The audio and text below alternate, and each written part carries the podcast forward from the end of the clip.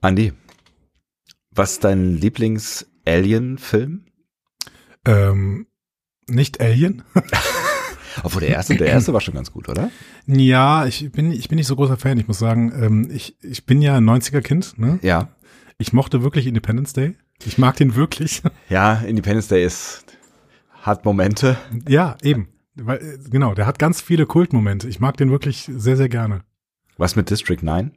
Den mag ich auch sehr, sehr gerne. Ähm, ja, also District 9 mag ich wirklich sehr gerne. Ich, ähm, ma ich mochte auch Arrival zum Beispiel. Ja. Aber Gibt- Independence Day hat so, hat so wirklich so ein, so ein Sweet Spot in meinem Herzen. Ich glaube, das äh, heißt irgendwie immer anders, aber ich Ja. nenne es immer Sweet Spot. Aber das wäre jetzt nicht so, so der, Soft Spot, genau, der- so heißt es eigentlich. der, der Vergleich zu dem, was wir jetzt gleich besprechen werden, oder? das war schon Alien. Oder Aliens. Nee, Aliens ist die Fortsetzung von Alien, ne? Was? Nee, echt? Doch, doch Aliens ist die Fortsetzung Teil zwei? von Alien. Ja, Ja. ja. genau. Ich meine schon. Aber der spielt ja nicht auf der Erde. Ich weiß es nicht mehr. Aber Aliens ist doch auch ein ganz guter Film, habe ich gehört. Ich kann mich nicht mehr erinnern, ehrlich gesagt. Ähm, es kommt noch den, Vor- der Vorschlag Mars Attacks. Aber auch der ist nicht so ganz das, was wir jetzt gleich besprechen Das ist ja auch ein Tim werden. Burton Film. Und du bist ein großer Tim Burton-Fan, wie wir alle wissen. Genau, ich bin ein großer Tim Burton Fan. Ja. ähm, Es gab doch hier noch äh, äh, seltsame Begegnung der dritten Art, heißt er so? Aber der hatte auch nichts mit dem zu tun, was wir jetzt. Unheimliche Begegnung. Unheimliche Begegnung mit der dritten Art. Nee, mag ich auch. Ich bin, ich glaube. Steven Spielberg war das, ne? Ja, ich glaube wirklich, dass es Independence Day ist. Dä, dä, dä, dä, dä, oder so. Ja. Es, meinst du, es ist Independence Day? Ich glaube, es ist Independence Day. Ja. Okay, dann, äh, meine sehr verehrten Damen und Herren, äh, wer- herzlich willkommen zu unserer Besprechung von äh, Independence Day. Ihr hört einen Discovery Panel Podcast. Discovery Panel. Discover Star Trek.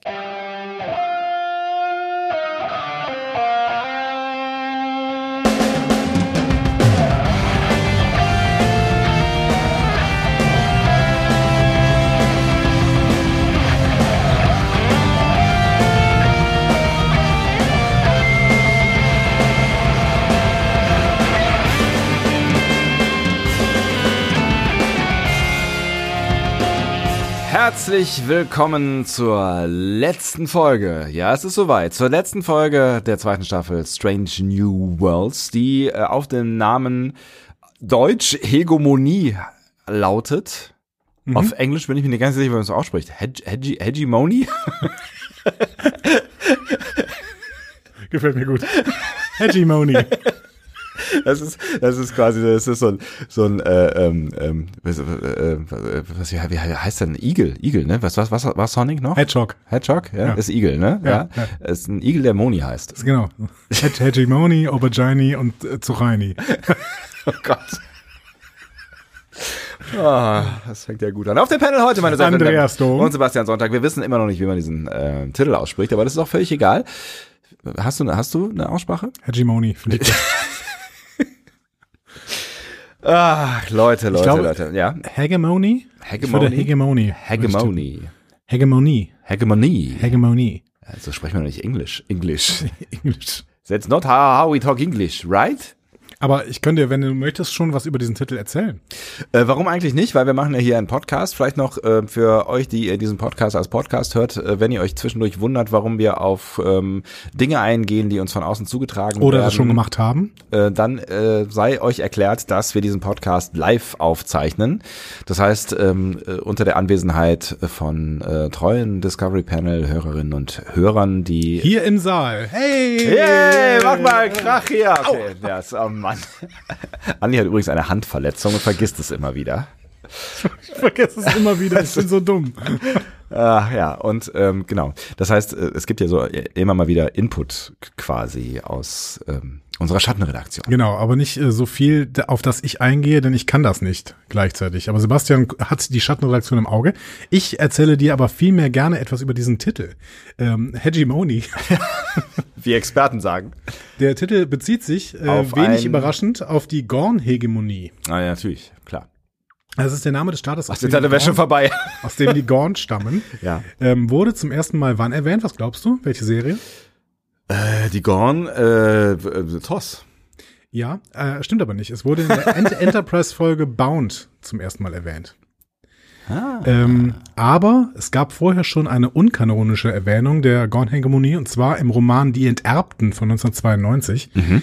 Ähm, also nicht kanonisch natürlich, ne, weil Roman. Das ist ein TOS-Roman, der während der Fünfjahresmission spielt, äh, ungefähr ganz knapp vor, äh, bevor Tschechow zur Fünfjahresmission kommt. Muss Ah. das ungefähr gewesen sein. In Deutschland ist der 1996 erschienen und wurde 2014 tatsächlich auch nochmal neu aufgelegt in der Classic-Reihe von Heine, also Die Enterbten. Soll auch ganz gut sein, habe ich gehört. Ja, okay. Ich habe tatsächlich ja nicht so eine total enge Beziehung zu dem. Du hast auch noch nie einen Star Trek-Roman gelesen, oder? Ich habe angefangen tatsächlich, weil du hast mir mal einen geschenkt. Stimmt. Ja, und den habe ich tatsächlich auch äh, eine Weile gelesen, auch durchaus mit Interesse. Den fand ich gar nicht so schlecht. Und wir haben beide noch einen Star Trek-Roman gelesen. Nee, wir haben ihn gehört. gehört. Richtig, gehört. Gehört, das war schön, ja. Äh, Eingesprochen von Benjamin Stöwe. genau. Ich habe leider gerade vergessen, wie er heißt. Ich auch. Ja. Aber er hat einen prägnanten Titel. Das zweite Leben. Nee, das war The Inner Light. Ich weiß nicht mehr. Aber irgendwie so. Irgendwie so, genau. Er war so ein bisschen, so ein bisschen ESO zwischendurch irgendwie, aber äh, durchaus spannend. Aber äh, zum Thema Hegemonie. Wir müssen uns vielleicht mal jenseits von Star Trek angucken, was eigentlich eine Hegemonie ist. Wir Ja. nennen es ja immer Gorn-Hegemonie, ohne den Begriff zu hinterfragen. Und das, Ne, äh, immer, ständig. Ne, Mir- ständig sagen wir diesen Begriff. mir als Philosoph äh, Ja. stößt das sauer auf, dass wir diesen Begriff nicht hinterfragen. Ja, weißt natürlich. du eigentlich, was eine Hegemonie ist? Ehrlich gesagt nicht, nee. Es hat nichts mit Hegel zu tun, nehme ich an. Nee, es hat nichts mit Hegel zu tun. Das ist, äh, von der Hegemonie spricht man immer, wenn eine Einheit eine Vorherrschaft über eine andere Einheit hat. Der ewige Ort heißt es übrigens. hab Der ich- ewige Ort, vielen ja, Dank. Ja. Ähm, die erste Einheit, die dann die eine, die eine Vorherrschaft über eine andere Einheit hat, nennt man dann Hegemon oder hegemonielle Macht. Ach Oder was. Hegemoniale Macht, genau. Und ähm, Das, hat, das ist, äh, können können wir vielleicht gleich so äh, verknüpfen mit dem Feedback und den ähm, äh, Gepflogenheiten im Militär. ich würde, ähm, auch wenn unsere Folge jetzt noch nicht so äh, alt ist, würde ich trotzdem schon mal in die Staatsphilosophie eingreifen, ne? also äh, einsteigen. In der Staatsphilosophie, das Achso, ich habe gerade Scherzphilosophie verstanden. Die gute alte Scherzphilosophie, geprägt von Christian Scherz, Medienanwalt aus Köln. In der Staatsphilosophie äh, wird das Konzept der Hegemonie relativ kritisch beach- betrachtet, komischerweise. Ja. Ne? Philosophie, äh, Staatsphilosophie ist selten neutral. Ne? Das hat auch schon Hannah Arendt irgendwann bemängelt. Ne? Die sagt ja, äh, Kant ist neutral, aber ansonsten, die Staatsphilosophen haben alle irgendwie eine Meinung und das ist eigentlich nicht gut. Ne? Weil Ja. Die sollen ja nur beschreiben. Ähm, wir müssen uns Fragen, so Fragen stellen nach Machtverteilung, Freiheit, Gerechtigkeit, weil natürlich eine Hegemonie im Endeffekt ein Begriff für ein System ist, welches Unterdrückungsmechanismen hat, die so Autonomie und Souveränität anderer Einheiten beschränkt. Liegt in der Natur der Sache, ne? So, und das finden wir erstmal nicht gut. Ja. Also wir finden das nicht gut. So. Und dann gibt's so Philosophen wie Antonio Gramsci oder sowas, die haben den Begriff erweitert, um zu zeigen, dass äh, Hegemonie nicht nur durch harte Macht, also zum Beispiel Militär, aber sondern auch durch so weiche Macht wie Kultur, Ideologie und Diskurs aufrecht erhalten wird. Ja. So. Ne? Mhm. Ähm, aber man muss auch sagen, hegemoniale Strukturen, das sieht man so in der Geschichte, können auch stabilisierende Faktoren in internationalen Beziehungen sein. Also wenn sie dazu beitragen, so einen gewissen Ordnungsrahmen zu schaffen, also eine Weltordnung quasi. Ich überlege gerade, ob das irgendwas mit der UN zu tun hat, wo wir gerade so viel über die UN äh, diskutieren. Ja, könnte man, könnte man, also es bleibt natürlich, also selbst wenn dieser Ordnungsrahmen geschaffen ist, ne, und es Ja. einen Hegemon gibt, der irgendwie über einen bestimmten, über einen bestimmten Bereich zumindest kulturelle Hegemonie herrscht oder sowas, ne, dann, dann bleibt immer noch dieses ethische Dilemma, dass diese Ordnung oft zum Vorteil der hegemoniellen Macht und nicht unbedingt zum Gemeinwohl dient. Das heißt, man könnte sagen, die westliche Zivilisation ist die Hegemonie in der UN. Zum Beispiel, also Ja. historisch gibt's ja immer wieder Beispiele für Hegemonien. ne? Also aus, ausgenommen äh, äh, Deutschlands, weil die UN ja entstanden ist aus den Siegermächten des Zweiten Weltkriegs. Aber da, da liegt ja schon, also eine, eine typische hegemonielle Macht, könnte man sagen, ist USA nach dem Zweiten Weltkrieg. Ne? Ja. Also d- wirtschaftliche, militärische Dominanz der USA ist ganz klar in der westlichen Welt. Ne? Und dann äh, gibt es im Prinzip so eine Art westliche Hegemonie der USA, insbesondere während des Kalten Krieges. Mhm. So. Ähm, aber so, es gibt es gibt äh, historisch sehr viel sehr viel passendere Beispiele eigentlich für Hegemonien. Zum Beispiel das römische Imperium. Wie oft denkst du eigentlich an das römische Imperium, In Sebastian? letzter Zeit relativ häufig, muss ich sagen. Also die Römer, die haben so eine Hegemonie über das Mittelmeer und ganz und große Teile Europas ne, durch militärische Eroberung, Ja. aber auch durch kulturelle Assimilation äh, erreicht quasi. Ne? Also die haben ja im Prinzip gesagt, okay, cool, ihr habt Kultur, macht das weg. Genau. Ne? Wir sind jetzt da. Ja. Ja, Und das absolut. ist eine ganz klassische Hegemonie. Weißt du, was ich gerade merke? Was denn? Dadurch, dass diese Tür hier offen ist, Ja. haben wir relativ viel Raum im Raum. Aber Raum ist da gut erstmal. Ne? Also das haben auch Hegemonialmächte immer gedacht. Sie brauchen besonders viel Raum. Ja, vor allen Dingen das Römische Reich. Ne? Genau, das Römische Reich oder auch das britische Imperium, also in der Kolonialzeit zum Beispiel, 19. und frühes 20. Jahrhundert. Ne?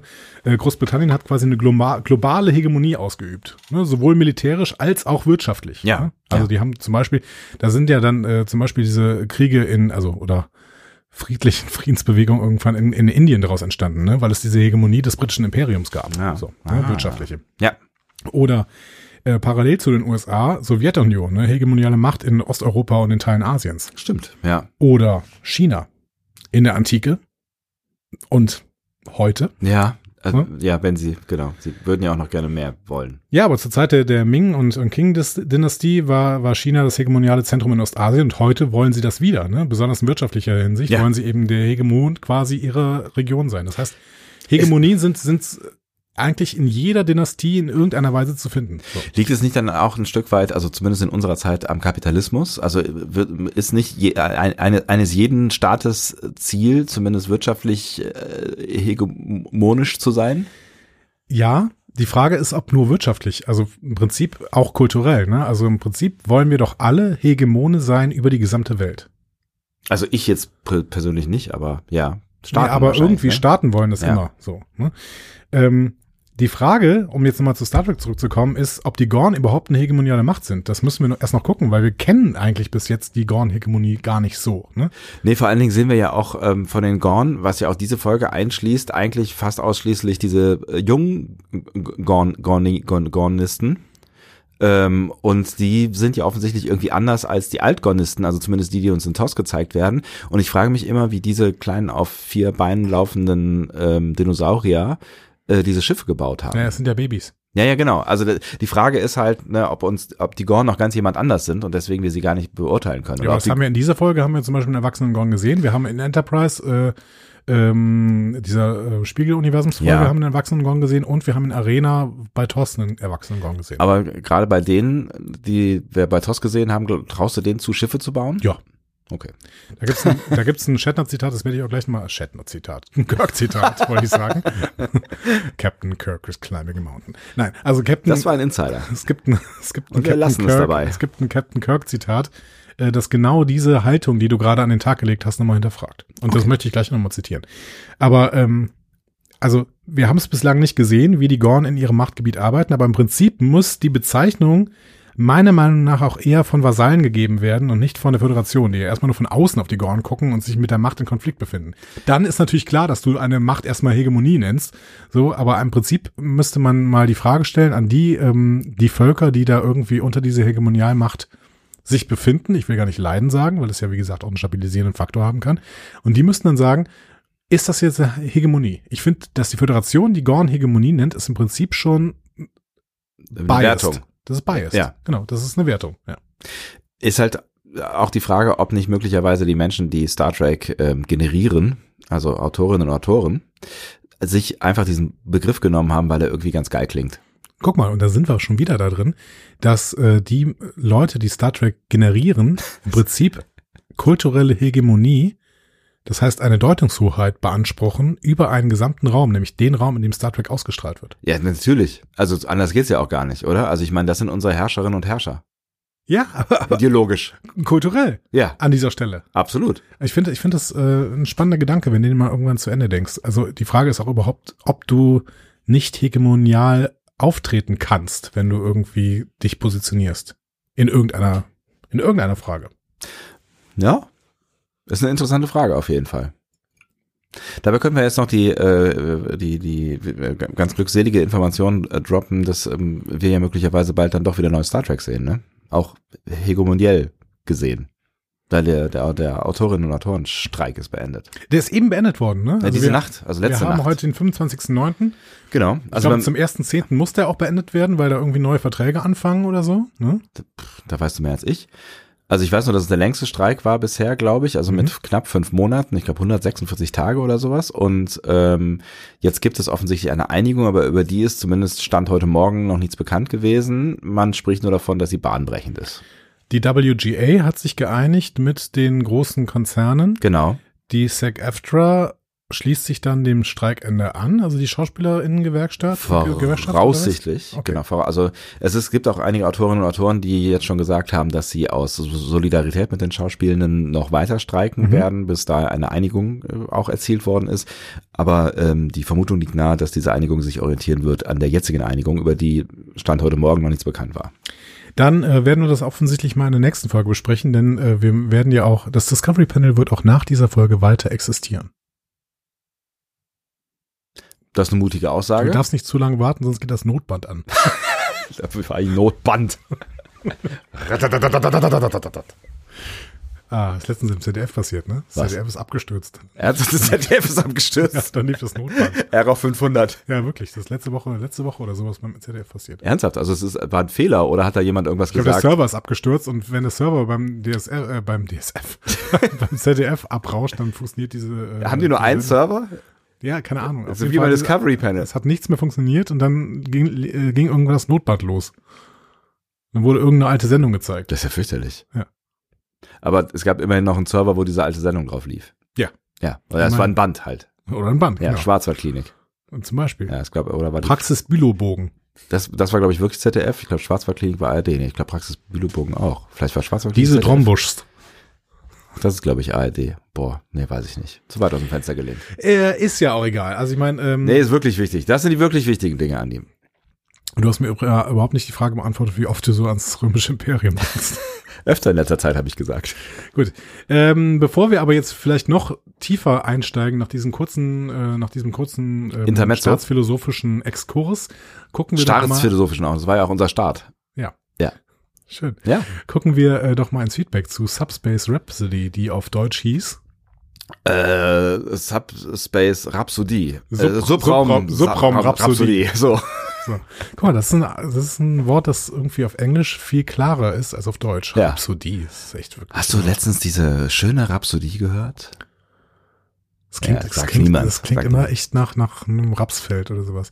Also, in unserem Feedback ähm, muss ich sagen, viel Liebe für Buffy. Also ich glaube, Viel Liebe für Buffy. Da, ist- offensichtlich ist da, also wir wurden ja auch wirklich beauftragt, jetzt im Adventskalender oder äh, Dekadenzkalender oder äh, wie war denn ja nochmal dieser andere Begriff? Wir haben ja eben in der Pre-Show schon äh, einen neuen Kalenzadvender. Kalenzadventer, genau, wir haben äh, Neubegriffe ge- geprägt für den Adventskalender. Ähm, dass wir das mal besprechen sollen, diese Folge mal besprechen sollen. Das ist gut, wir haben da eine Rubrik für. Äh, zweimal blinken, Seitenblick. Ja. äh, pff, Erfolgsrubrik. Einmal gemacht, glaube ich. Nee, mehrfach, mehrfach. Ja. Damals, als wir täglich erschienen sind. Das ist richtig. Das habe ich verdrängt. Ähm, nein, es gab sehr, sehr viel Liebe für Buffy. Ich habe ja Buffy immer noch überhaupt nicht gesehen. Ich habe noch nicht eine einzige Folge Buffy gesehen. Ich bin mir auch nicht sicher, ob man das jetzt noch machen kann. So zeitgeistmäßig. es soll immer noch, also ich habe das schon mehrfach gefragt, auch in anderen Kontexten, und es soll äh, immer noch guckbar sein, Buffy. Ich habe ja immer so ein bisschen Probleme mit Joss Whedon, weil der ja irgendwie auch ein nicht so richtig einfacher Charakter ist, was den Umgang mit ihm angeht und was sein Frauenbild auch teilweise angeht wohl. Aber ähm, Buffy soll immer noch guckbar sein. Aber Sarah Michelle Gellar ist, glaube ich, noch äh, guckbar. Also das, oder? Also, ein ganz komischer Take. Nee. nein, ich meine, da ist, da ist jetzt nicht irgendwas passiert, die ist nicht irgendwie Querdenkerin geworden. Nein, oder? Es nein, ist so- nein, ich glaube, ja. es ist wirklich Joss Whedon, der selber so ein Ja. bisschen, also das, das habe ich in diesem Marvel-Kosmos mitbekommen, der ist irgendwann bei Marvel mehr oder weniger rausgeflogen, weil er einfach Leute schlecht behandelt. Ja, das, das ist nicht nett. Ja. ähm, ja, aber gut. Ich, vielleicht gebe ich mir irgendwann nochmal Buffy, aber es gibt auch so viel zu gucken, Leute. Es gibt, Es obwohl, gibt so ja, viel jetzt bald nicht mehr, ne? weil dieser Streik wird sich ja irgendwann jetzt äh, nachträglich- Wellenweise aus äh, Werk, Werk, Genau, Werk, ja. Werk haben. Ähm, also es gab viel Liebe für Buffy, es gab sehr, sehr wenig Liebe für den Uhura-Song. Ja. So, ihr Kretins, möchte ich an dieser Stelle sagen. Ne? Ich würde, ich möchte, ich möchte mich mit euch solidarisieren, weil ihr das auch mit mir zu großen Teilen getan habt und möchte sagen, ihr habt verstanden, wie Musik funktioniert. Das ist wirklich schlimm. Das, weißt du, ich, ich habe letzte Folge wirklich, ich habe gedacht, wir sagen das einfach zu zweit. Ne? Wir Ja. sagen so, okay, wir, sa- Sebastian, wir sagen jetzt gleichzeitig, was der beste Song ist. Drei, zwei, eins. Und Dann hab ich, das habe ich gedacht, dass wir das machen können. Ja. Dann habe ich es kurzzeitig nicht gemacht. Ja, Und ähm, das ist auch gut gewesen. aber ich war vollkommen davon überzeugt, dass natürlich alle finden, dass dieser Uhura-Song der, der beste Song ist, weil er so heraussticht für mich. Und dann schreibt ihr in die Kommentare, niemand von euch fand diesen Uhura-Song wirklich unter, auch nur unter die Top 3. Also alle irgendwie, ja, hier dieser Laan-Song, How Would That Feel? Ja, Und das ist, das ist auch, das ist I'm- auch wirklich der, der. I'm the Ex, I'm ready, äh, Status Report, die waren alle gut. Und der Rest, na ja. Und ich denke so, aber Leute, was ist mit Uhura? aber so war es nun mal. Ich Sie habe sind Fakten, man muss halt auch musikalischen Fakten in die Augen schauen. Das ist fürchterlich. Ich habe seitdem, ich bin noch tief ins Gesamtwerk von Celia Rose Gooding äh, eingestiegen. Die Frau ist 22 und die hat aber, die hat aber schon ein Gesamtwerk, möchte ich sagen. Die hat nämlich, äh, die hat eine Musical-Rolle gehabt über zweieinhalb Jahre. Wirklich. Ja, und zwar das Alanis Morissette Musical Und sie war Dennis Morissette. namens Jagged Little Pill. Ja. Ähm, und, Tolles, tolles Album und toller Song. richtig, und es geht nur um dieses Album. Also d- die Songs dieses Albums hat äh, Celia Rose Gooding quasi alle gesungen. Wie geil. weil äh, das war halt von Alanis Morissette geschrieben und dieses Album im Prinzip nochmal vertont und dann in irgendwelche, äh, in irgendein Konzept gepackt. Ich kenne die Story auch nicht. Es ging irgendwie um ein Pärchen oder sowas. Und Storys Celia sind Rose ja Gooding war, häufig egal, war ja. das Pärchen, äh, war also, ein Teil dieses Pärchen. Ja. Also ähm, genau, und es äh, gibt deswegen YouTube-Aufnahmen von Celia Rose Gooding, wie sie all diese Songs von Jagged, Jagged Little Pill äh, singt. Und es ist wirklich toll. Sie kann das auch. Das ist großartig. Ich möchte an dieser Stelle Sofakante zitieren aus der Schattenredaktion. Es gibt zwei Sorten von Menschen, Andis und Sebastians. Das äh, stimmt. Vielleicht werden wir zurückschauen irgendwann und ähm, dann feststellen, damals hier die Folge, die neunte Folge, die wir besprochen haben in der zweiten Staffel, Strange New Worlds, Ja. ja die Rhapsodie. Das war der Anfang vom Ende des Discovery Panels. Ja. Ja. Ja, ja, genau. Ja, da haben Wir- sich, wir da haben haben- sich unsere, unsere Gehirne getrennt. Wir haben eben in der Pre-Show schon gemerkt, ähm, du isst die Pommes am, Let am Schluss und ich esse die Cosmo Wings am Schluss. Ja. Das ist wirklich, also wir unterscheiden uns immer mehr. Und wenn ihr nicht wisst, was Cosmo Wings sind, dann googelt's und geht da essen. Unbezahlte Werbung. Ähm, Im Gegenteil, ich habe eben viel zu viel gezahlt. Das ist richtig. Ja. So, ich würde gerne noch einen ähm, Beitrag mal ein bisschen größer thematisieren, nämlich äh, wieder mal einen Beitrag, wie letzte Woche schon, vom Toastbotschafter. Ja, das heißt, es geht jetzt um äh, Bundeswehr und S- Systemstruktur. Unter anderem. Ja. Also erstmal. äh, Ein kurzer Recap aus meinem Kommentar aus der vorherigen Folge. Ein Bataillon besteht aus mehreren Kompanien und die zweite Stufe der Disziplinarbefugnisse ist höher als die erste. Das hat man nämlich gefragt. ja, Und die zweite Stufe hat Pike und die erste hat äh, Una. okay, Das heißt, Pike hat mehr zu sagen in äh, der Disziplinarbefugnis. okay. Äh, dann haben wir das geklärt, das ist gut. Aber er hat dann noch eben mein kleiner Beitrag zu eurer aktuellen Folgebesprechung in Bezug auf das Thema Subraumkommunikation. Ich hoffe, ich mache mich jetzt nicht völlig, völlig lächerlich, weil ich mich übel verrechne. Wäre es so, korrigiert mich bitte. Können wir natürlich nicht, deswegen konzentrieren wir uns jetzt auf das, was du sagst. Also, laut der Memory Alpha ist die Subraumübertragungsgeschwindigkeit das 51,873-fache der Lichtgeschwindigkeit. Ergibt sich aus der Angabe einer zu überbrückenden Distanz und der dafür benötigten Laufzeit aus TNG der Reisende. Hier wird allerdings wohl außer Acht gelassen, dass auch Subraumsignale keine unbegrenzte Reichweite haben und regelmäßig zum Beispiel durch Relaisstationen verstärkt werden müssen. Das ist aber erstmal egal. Offen bleibt zunächst, was Uhura meinte, wenn sie von Quadranten spricht. Äh, Die Alpha, Beta, Gamma und Delta Quadranten, in denen die Milchstraße ab TNG eingeteilt wird, können wohl nicht gemeint sein, denn wenn angenommen wird, dass die maximale Distanz von einem Sender und einem Empfänger innerhalb solch eines Qu- Quadranten ungefähr 50.000 Lichtjahre sein kann, würde das bedeuten, dass die Laufzeit eines Signals circa 0,96 Jahre beträgt. Das wäre lang. Eine Antwort erreicht ein Sender also nach zweimal Laufzeit, das heißt nach gerundeten zwei Jahren. Wenn Uhura also behauptet, eine Nachricht über den gesamten Quadranten benötige Wochen, müsste ihr Quadrant viel kleiner sein. So, und da würde ich mal anschließen kurz äh, Ja. und unterbrechen. Ähm, ich glaube auch, wenn sie von Quadrant spricht, dann meint sie nicht den Alpha-Quadranten, weil in TOS wurde auch das, der Begriff Quadrant schon für viel kleinere Einheiten äh, benutzt. Also Okay. dass irgendwie der Quadrant gerade die Raumregion ist, in der wir gerade sind. So. Ähm, und er schreibt dann auch nochmal, zum Beispiel würde ein Subraumsignal über 1000 Lichtjahre etwa sieben Tage laufen. Ich glaube aber, dass Star Trek sehr oft die Größe der Galaxie bei der Kommunikation unterschätzt. Auch ein Vergleich der Warp-Geschwindigkeit zeigt das Distanzproblem. In der Folge Voyager, die 37er, wird gesagt, Warp 9,9 entspreche 4 Milliarden Meilen pro Sekunde, was etwa 21,500-fache Lichtgeschwindigkeit wäre, also weniger als die Hälfte der Subraumübertragungsgeschwindigkeit.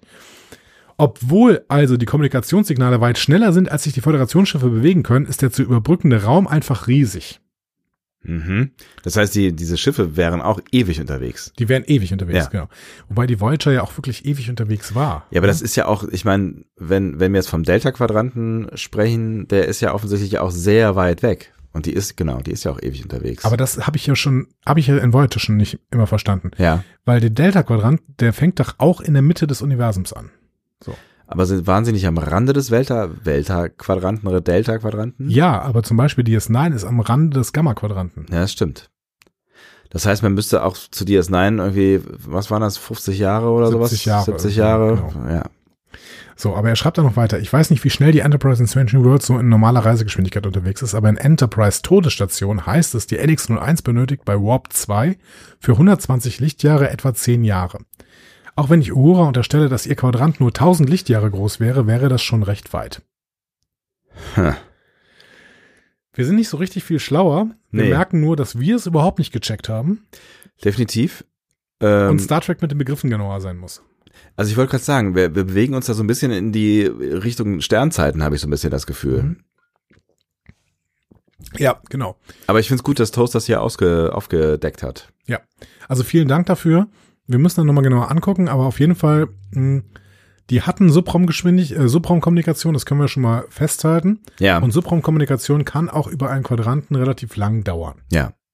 Also wär, trotz Relaisstation. genau, also wäre das, äh, was sie da gerade versuchen, auf jeden Fall irgendwie logisch. Das in der letzten Folge ist Ja. total logisch irgendwie, dass sie da äh, diese Subraumfalte nutzen wollen, um Subraumkommunikation irgendwie zu beschleunigen, Ja. weil Subraumkommunikation einfach noch relativ lange dauert, selbst wenn du sagst, okay, dieser Quadrant hat einfach nur 1000 Lichtjahre oder so. Ja. Und nicht 50.000. So.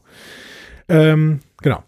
Vielleicht gehen wir nochmal ins Allgemeine. Die Folge hat stark polarisiert, diese äh, Musical-Folge. Definitiv, ja. Also auch vieles, was wir darüber gesagt haben, äh, hat durchaus äh, polarisiert. Ja. Also so Sachen wie, sie haben es geschafft, eine Folge zu machen, die nicht cringe ist. Ja, What the fuck? da haben einige Leute gesagt, äh, Leute, habt ihr den Cringe denn nicht bemerkt? Ja, Ich hab es war die nur ganze Zeit- cringe, ja. Cringe-Radar ist äh, ausgeschlagen ohne Ende. Ja, Ähm, ich finde, das war zu erwarten, dass diese Folge pol- polarisiert. absolut. Ah, Klar. Und das ist auch gut. Also Das, genau, das ist auch gut und das ist auch gut, dass sie es gewagt haben und gemacht haben, ähm, weil ne, egal, ob sie euch jetzt gefallen hat oder nicht, ist das auf jeden Fall ein Stück Star Trek-Geschichte und Ja. ähm, ob man das jetzt wiederholen muss oder nicht, ist ja dann auch dahin gesagt, aber ich finde es geil, dass sie es gemacht haben. Ich sage nochmal das, was ich, glaube ich, mehrfach schon diese äh, Staffel gesagt habe und ich glaube auch letzte Woche schon mal gesagt hatte. Ja, Das ähm, Schlimmste, was Star Trek passieren kann, ist, dass es egal ist. ja, absolut. So.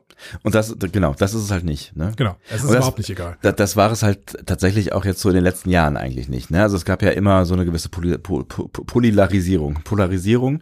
Ähm, und jetzt sind wir gerade so ein bisschen dabei angekommen, dass sich viele darüber einig sind, dass das, was wir gerade bei Strange New Worlds sehen, eigentlich ähm, ziemlich genau das ist, was so, so ein, eine große Übereinstimmung Ja. sehen möchte. Ne? Und dann finde ich es gut, dass sie trotzdem da drin Sachen wagen, weil sie könnten ja auch einfach dieses Schema weiterführen, was sie in der ersten Staffel angefangen haben und das ist ja auch gut und mit Erfolg. Und das machen sie zum Teil ja auch in der zweiten Staffel, aber in der zweiten Staffel machen sie auch noch ein bisschen gehen, Also let's ich go hatte, wild. ich hatte, wenn du jetzt äh, nochmal historisch arbeiten möchtest, ich hatte teilweise so ein bisschen bei Picard Staffel 2 das Gefühl, dass es so ein bisschen egal wird. ja. So ein bisschen. Ja. Aber auch nicht, auch nicht komplett. Nee, aber ich weiß, was du meinst. Das ist so, das ist, es ist ein bisschen beliebiger geworden. Es ist auch eine beliebige Geschichte gewesen und sie war auch nicht so wahnsinnig gut erzählt. Ja, aber da, da, da waren, da waren schon auch irgendwie Spitzen dabei und Themen, mit denen wir uns ause- auseinandergesetzt haben. Da war ähm, ein Psychodram dabei, da war eine, ähm, Psychogramm dabei. Also es war, es war irgendwie- Naja, und, und, und auch Character Building haben sie ja Genau. Genau. ganz wieder ganz gut hinbekommen. Ne? Das ist ja das, was sie meistens irgendwie gut hinbekommen. Also die Geschichte, also die, die, die Geschichten der Personen sind meistens nicht egal. Nur die Geschichten, die sie erleben, sind dann vielleicht mal egal. ja, und da würde ich wirklich sagen, ich kann da einige Folgen auch nicht mehr so richtig voneinander unterscheiden. Oder auch bei Discovery Staffel 2, da war es ja auch Ja. so ein bisschen so. Da weiß ich auch nicht. Ja, da ab der, ab der vierten Folge hast du da ein paar ununterscheidbare Episoden, bei denen du irgendwie denkst, ja, die Geschichte, die ihr jetzt erzählen wollt, die ist jetzt auch nicht mehr so super spannend und Ja. am Ende eskaliert alles auf eine riesige große Schlacht hin. Ja, okay. Ähm, g- genau, das waren gefährliche Momente, in denen sie dann aber immer irgendwie auch noch Spitzen gesetzt haben, wo du das Gefühl hast, okay, ich weiß schon, was ihr machen wollt. Und ihr müsst gerade aufpassen, weil es so ein bisschen, bisschen beliebig wird, aber auch nur ein bisschen, Gott sei Dank. Genau, Gott sei Dank. Aber es ist tatsächlich so, ich habe da jetzt letztes Mal drüber nachgedacht, ähm, dass zum Beispiel jetzt hier äh, die, die äh, Rhapsodie eine Folge wäre, die ich sofort nochmal gucken würde. Ja. Und das habe ich sehr lange nicht mehr gedacht. Und das geht mir bei fast allen, auch wenn das jetzt so ein, schon ein kleines Fazit dieser Staffel ist, geht Ja. mir bei fast allen Folgen dieser Staffel so. Ich würde Among the Lotus Eaters abziehen, aber ansonsten würde ich alle Folgen eigentlich gern nochmal sehen. Ja. Ja, gehe ich mit. Ich habe jetzt zum Beispiel den Podcast, das fand ich ganz spannend, ich habe jetzt nochmal den Podcast äh, von Björn Sülter und Claudia Kern, schöne Grüße zu Charades gesehen. Ne? Shrek FM, meine Genau. sehr verehrten Damen und Kern, Herren. Chuck FM.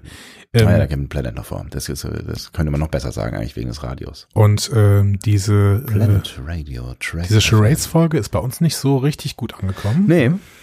Und die feiern die ohne, ohne Ende ab. Also die haben die verglichen äh, von der Qualität her mit The Inner Light. das, war, das fand ich total krass. Und ich find's total schön. Aber es, ja, es ist mega, weil es tatsächlich auch wieder zeigt, wie, ähm, wie sehr man gerade an mit diesen Folgen irgendwie entweder andocken kann oder nicht andocken kann. Ne? Und Genau. ähm, das ist doch eigentlich geil. ja, es ist total geil. Ja. So, ähm, Und wer weiß, was mit unserem Gehirn noch passiert jetzt, wo sie sich getrennt haben. ja, d- wer weiß, Ja. genau. Also irgendwann, irgendwann sind wir uns mal völlig uneins, was Boah. eine Folgebewertung angeht. Das wird. hatten- Das, äh, Ich weiß nicht, ob wir das jemals überhaupt so krass hatten. So, ähm, die ersten Leute gehen übrigens schlafen. Das kann wir man haben noch nicht mal angefangen und die ersten Leute gehen schlafen. Photonenzähler ähm, hat noch was für dich gemacht. Der hat nämlich ohne, äh, sagt, ohne dass es gefragt wurde, hier meine völlig subjektive Liste der besten Musical-Lieder. Ja, fand ich auch ganz interessant. Ja.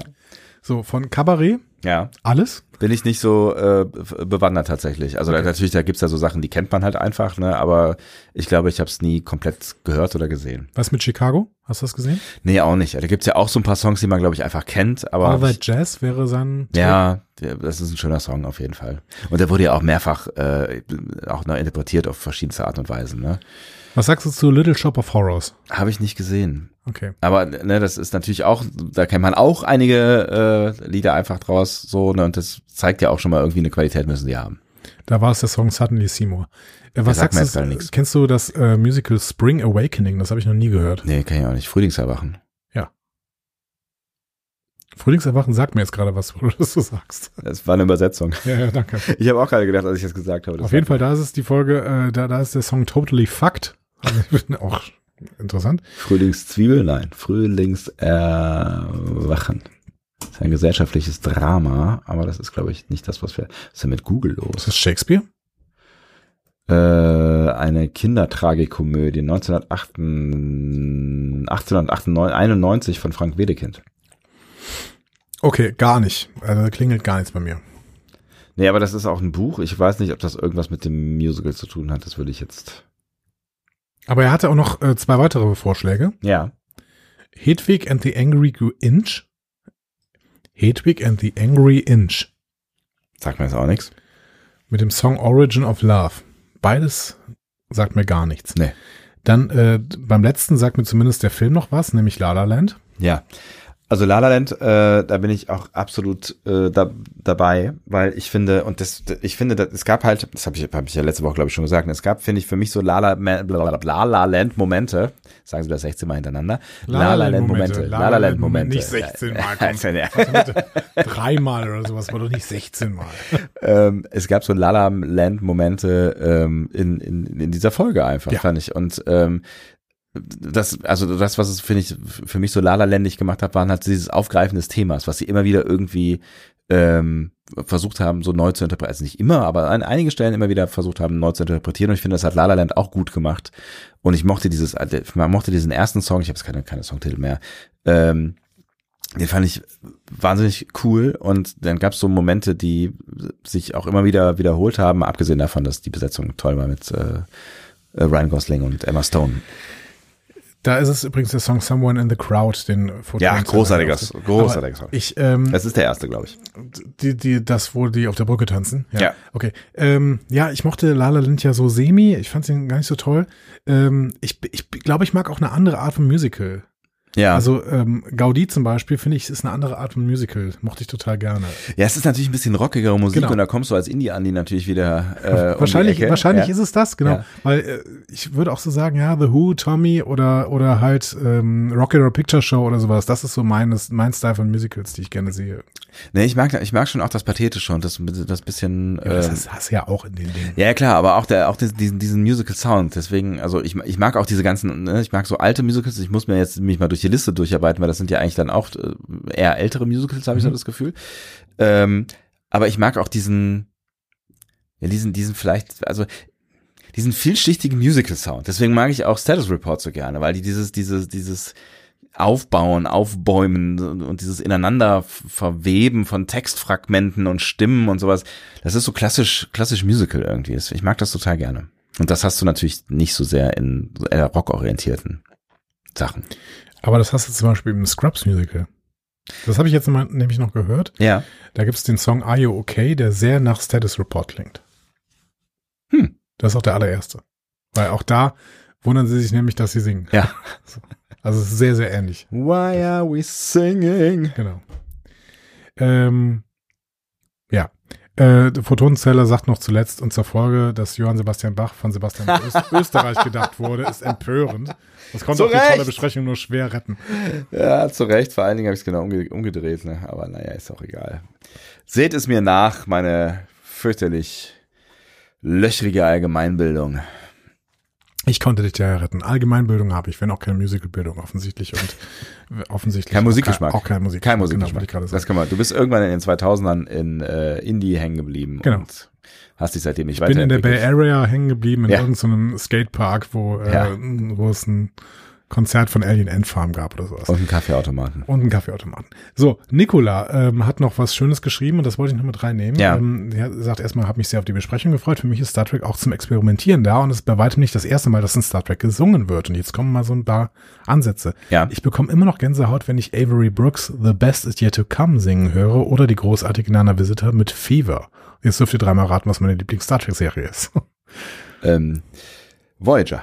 Richtig. äh, dann sagt Nicola, mir geht's ähnlich wie Andy. Ich war von der Qualität des Songs unterwältigt. Mich wundert, dass noch keiner in den Kommentaren bisher die Scrubs Musical Episode erwähnt hat. Ähm, da ist musikalisch für mich jeder Schuss ein Treffer, obwohl auch da die Stimmqualitäten der Schauspieler variieren und Donald Faison Zach Braff bei Guy Love locker an die Wand sägt. Guy Love ist so ein großartiger Song. Okay, auch das muss ich mir mal angucken. Ist okay. Vielleicht können wir da ja auch einen hast, du- Twitter-Blick hast du machen. das noch gar nicht gesehen? Nee, du hast mir ja den Auftrag erteilt und wie immer habe ich die Dinge, die du mir sagst, die ich machen soll, ignoriert. Das hatte ich jetzt wieder vergessen. Ich dachte, du hättest äh, das Scrubs Musical schon gesehen. Nee, habe ich nicht. Guy Love ist wirklich äh, Dann lass uns das doch auf die Liste schreiben, die wir nicht haben, für den äh, Discovery Panel. Kalenz Adventer. ja, dann machen wir da noch, ein- noch mal zweimal Seitenblinken, Schulterwurf. Und Nicola äh, sagt zuletzt noch, zurück zu Star Trek, wenn man ein solches Unterfangen, Experiment schon wagt, warum dann nicht auch musikalisch in die Vollen gehen? War das wohl eine Budgetfrage oder waren auch die Kompositionen der Musik ein Experiment oder hab's nur ich nicht verstanden? Ich glaube, dass die das genauso haben wollten. Ich glaube, dass die diesen klassischen Musical-Sound haben wollten. Ja. Ich glaube, dass die auch dieses Gilbert und Sullivan-Ding äh, haben wollten. Und ähm, Das ist ja nicht nur, ne? Also zum Beispiel ein Hurra-Song ist ja schon, schon recht poppig und schon auch anders arrangiert irgendwie. Und es ist ja, das ist ein Walzer. es ist, es ist, es gibt ja, es gibt, es gibt, finde ich, so verschiedene Phasen, die dieses Star Trek Musical durchlebt. Und ich finde, ne, klar, der, der Gilbert und Sullivan Song äh, ist so, glaube ich, so das älteste gefühlt. Ja. Und ich finde halt dieses Thema von Status Report und was er dann auch, Connect to your truth. Genau. Dum, dum, dum, dum, dum, dum, dum, dum, dum. ja, ähm, Entschuldigung. äh, das, das finde ich schon ein bisschen moderner, aber es ist natürlich trotzdem sehr klassisch Musical und ich glaube auch, dass sie genau das wollten. Und ich finde, dass sie das auch gut gemacht haben. Also das, ne, du hast ja äh, letzte, letzte Woche erzählt, dass das irgendwie hier so zwei ähm, Mu- Musiker-Menschen waren, die eigentlich sonst nichts mit Musicals zu tun haben. Ähm, Mhm. Im weitesten noch mit Film- oder Serienmusik. Ja. Aber ähm, das ist Chloe, äh, Cleo. ähm, und das, das äh, fand ich, ich finde, das, da haben sich halt genau reingefühlt. So, ich glaube, das war, ist das, was sie tun wollten. Sie haben sich reingefühlt in, wie könnte ein Musical in Star Trek klingen. Ja, und ich habe jetzt auch tatsächlich, ich hatte eine längere Autofahrt jetzt und habe mir nochmal komplett das äh, gesamte Scrubs Musical angehört und ich finde, das hat doch durchaus Parallelen zu dieser Folge. Hm. Also ich finde auch da, es ist sehr ähnlich musikalisch. Ist ja interessant. Aber Guy Love ist halt wirklich äh, ein unschlagbarer Song. Wir werden das besprechen. Äh, so, das äh, war's für mich von Vielleicht- diesem Feedback. Vielleicht vielleicht noch ein, ein, ein Punkt, ähm, äh, über den ich Sehr äh, gerne. mich über den über dem ich mich über den ich m- mich gewundert habe, während Andi, guck mal, da liegt direkt ein Tuch neben, äh, während Andi hier äh, Getränke auskippt. Ähm, das ist immer, das ist gut, wenn da auf dem Tisch ähm, noch mehr Flecken sind. Das sieht noch mehr Vintage-mäßig aus, ja. Aber was, was sind das für Flocken, die da Also, runterkommen? Ist das, ist das auf dem Tisch gewesen oder? Was ist der Serviette? Okay. Eieieiei.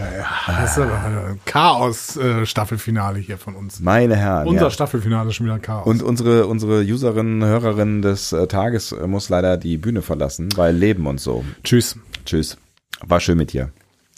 Ähm, auch ein Insider, den wir nicht mehr auflösen werden. So, ähm, genau, wor- worauf ich noch hinaus wollte, ist, äh, dass es äh, einige doch- von euch doch geschrieben haben, dass es so autotunig klang und teilweise sehr offensichtlich autotunig. Ich habe es mir jetzt nochmal äh, unter dem Aspekt angehört und ja, man kann das irgendwie vielleicht irgendwie versuchen rein zu, zu hören, so, also, aber ich finde es überhaupt gar nicht, also wenn es Autotune war, gar nicht so wahnsinnig auffällig und ich glaube auch, dass f- doch einige von diesen, diesen Songs auch einfach so gesungen, also ich glaube, dass Christina Chong oder, oder äh, äh, hier, äh, Celia Rose Golding. Dankeschön, äh, einfach singen können. Genau, die können einfach singen, Ja. glaube ich auch.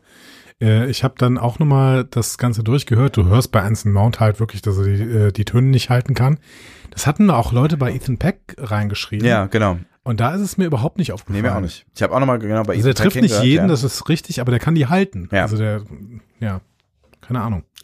Ist mir auf jeden Fall nicht so aufgefallen. Das wollte ich noch einmal gerade irgendwie ähm, mit euch teilen. Gut, ähm, möchtest du das Team hinter der Folge Hegemonie, Ach ja, wir müssen noch was tun, ne? Hegemony, Hegi, Hegemony. möchtest du das äh, kennen? äh, äh, kennenlernen vielleicht. Ja, Nee, du kennst es schon. so. Also möchtest du es noch näher kennen? ja ich, so nah wie es irgendwie geht. Also der Autor ist Henry Alonso Myers. Woher kennen wir den? Er hat schon vieles geschrieben, wie zum Beispiel die erste Folge dieser Staffel, was weiß ich. Richtig. Ja, war das so? Was für ein Treffer. wow. äh, nee, hat dann die erste Folge stimmt auch überhaupt nicht. Nein?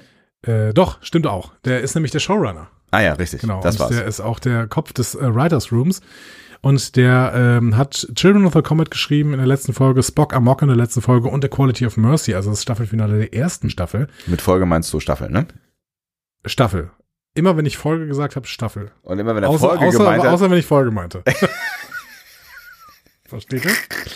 So, und in dieser Staffel hat er schon geschrieben The Broken Circle und Charades. Ah ja. Mhm.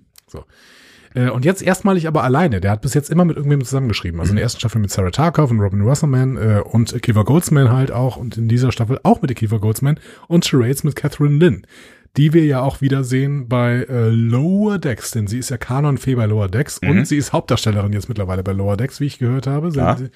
sie ähm, hat ja quasi die Figur Tillin geprägt nach ihrer eigenen Cosplay-Figur. Ach echt? Ja, Catherine Lynn. Stimmt, das hast du irgendwann schon mal, ja, ja, das hast du schon mal erzählt. Ja, ja, ja. Aber die hat bei dieser Folge gar nicht mitgeschrieben, das war Henry Alonso Myers ganz alleine.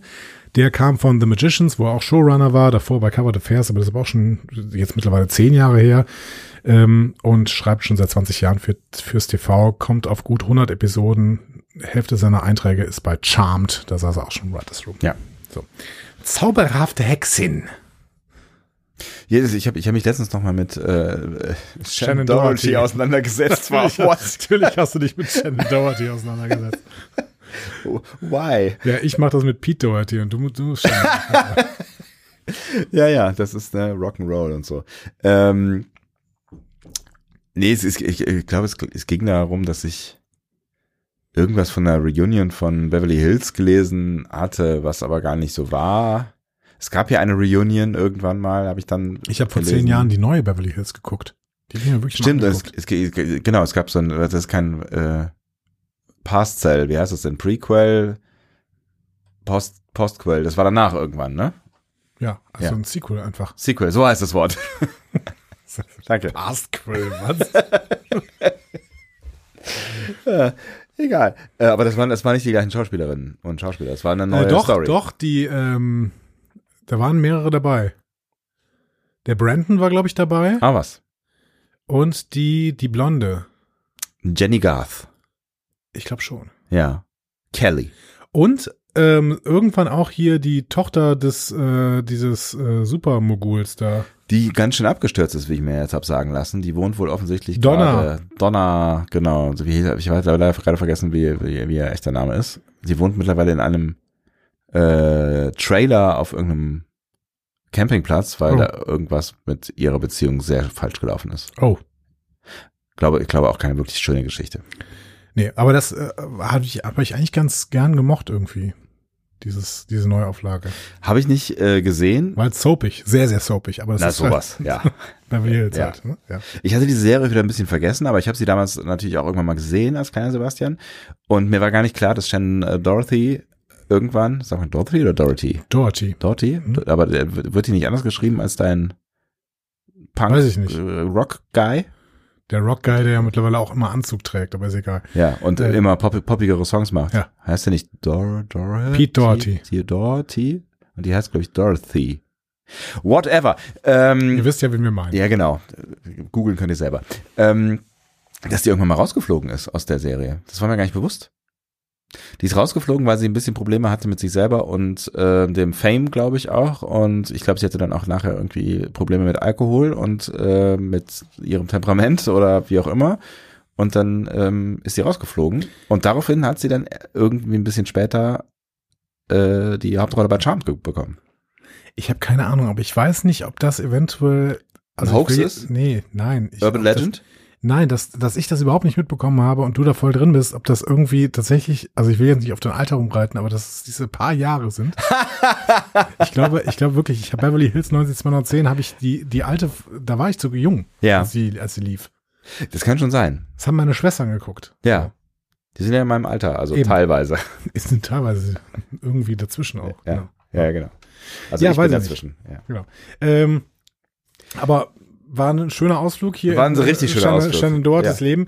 Ich würde jetzt vielleicht noch auf die Regie, äh, auf die Regisseurin dieser Folge eingehen. ja. Das war Maya Wirvilo. Ähm, die kennen wir auch schon. Die hat nämlich mittlerweile relativ viel gemacht für Star Trek. Die hat den Short Track Runaway gemacht. Die hat bei Discovery die Folgen Perpetual Infinity und Die Trying gemacht. Die hat bei Picard die Folgen The Impossible Box und Broken Pieces gemacht. Und bei Strange New Worlds ist es jetzt auch schon die zweite nach Children of the Comet. Hm. So. Das heißt, äh, Maya Wirvilo ist ähm, ja ganz äh, groß im Geschäft, was Star Trek angeht. Kroatischstämmige US-amerikanische Filmschaffende ähm, war vorher vor allen Dingen als Editor Mhm. unterwegs und äh, dann immer mehr Regie-Credits gesammelt. Ähm, vor allen Dingen in diesem CBS-Pool. Da Hawaii 5.0 hat es zum Beispiel gemacht und sowas. Ich ein paar erinnere mich. andere CBS-Serien. Ja. Ähm, auch Blood Treasure mit James Callis in der Hauptrolle. Also hier. Ah. Ich liebe James Callis. Ja, wir lieben alle James Callis. Natürlich. Ich will wäre auch Aber gerne seine Star James Trek-Rolle Callis. hat er jetzt schon gehabt, deswegen äh, in Star Trek wird er nicht mehr wiederkommen. Das kann nicht sein. Ja. Wer hat doch seine Star Trek-Rolle? Ja, ich weiß, aber das darf nicht sein. Er ist Maurice Picard. Aber er war, er immer das, Maurice Picard bleiben. aber war er das nicht nur in der Rückblende? ja, Ja. Das war also eigentlich nur im Kopf von Jean-Luc, oder? ja. Glaubst du jetzt, dass es irgendein Typ, den Jean-Luc mal begegnet ist und den er mit seinem Vater personifiziert hat oder was? Also es ist auf jeden Fall kein, äh, se- äh, Picards Gehirn ist kein, kein äh, valider Erzähler. Das stimmt. Da, da hast du völlig recht. Okay, gehen wir in die Folge rein. Unbedingt. Schnallt euch ein, meine sehr verehrten Damen und Herren. Letzte Folge äh, Strange New Worlds dieser Staffel und dann auch noch so viel Nervenkitzel. Wir beginnen mit einem Previously On beziehungsweise Last Season On. Ähm, intensiver Rückblick auf die Gorn-Begegnung der letzten Staffel. Ja. Beide. Mhm. Und kurze Rückblicke auf das Zerwürfnis zwischen Spock und Chapel und auf die Verbindung zwischen Mike, äh, Mike, Mike! Hi, Mike! ja. ähm, schön. Oh, ja, ja, ja, ja. Ich meinte Pike und Marie. Mike und Perry. Aber es ist schön. Zusammen sind sie Mike.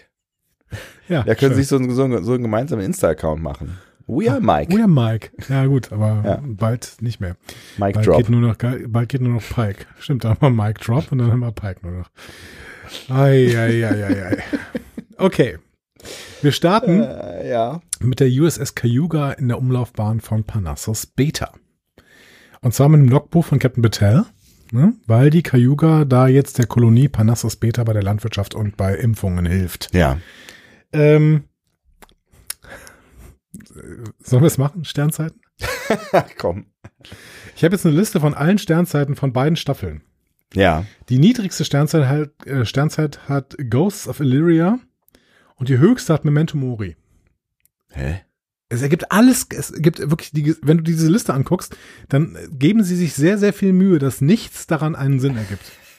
Vielleicht ist das auch das Ziel. Ja, Die setzen sich dahin und denken so, komm, was denken wir uns jetzt aus, mach was ganz anderes und dann freuen sich darüber, dass Leute darüber sich irgendwie den Kopf zerbrechen, obwohl sie einfach nur gewürfelt haben.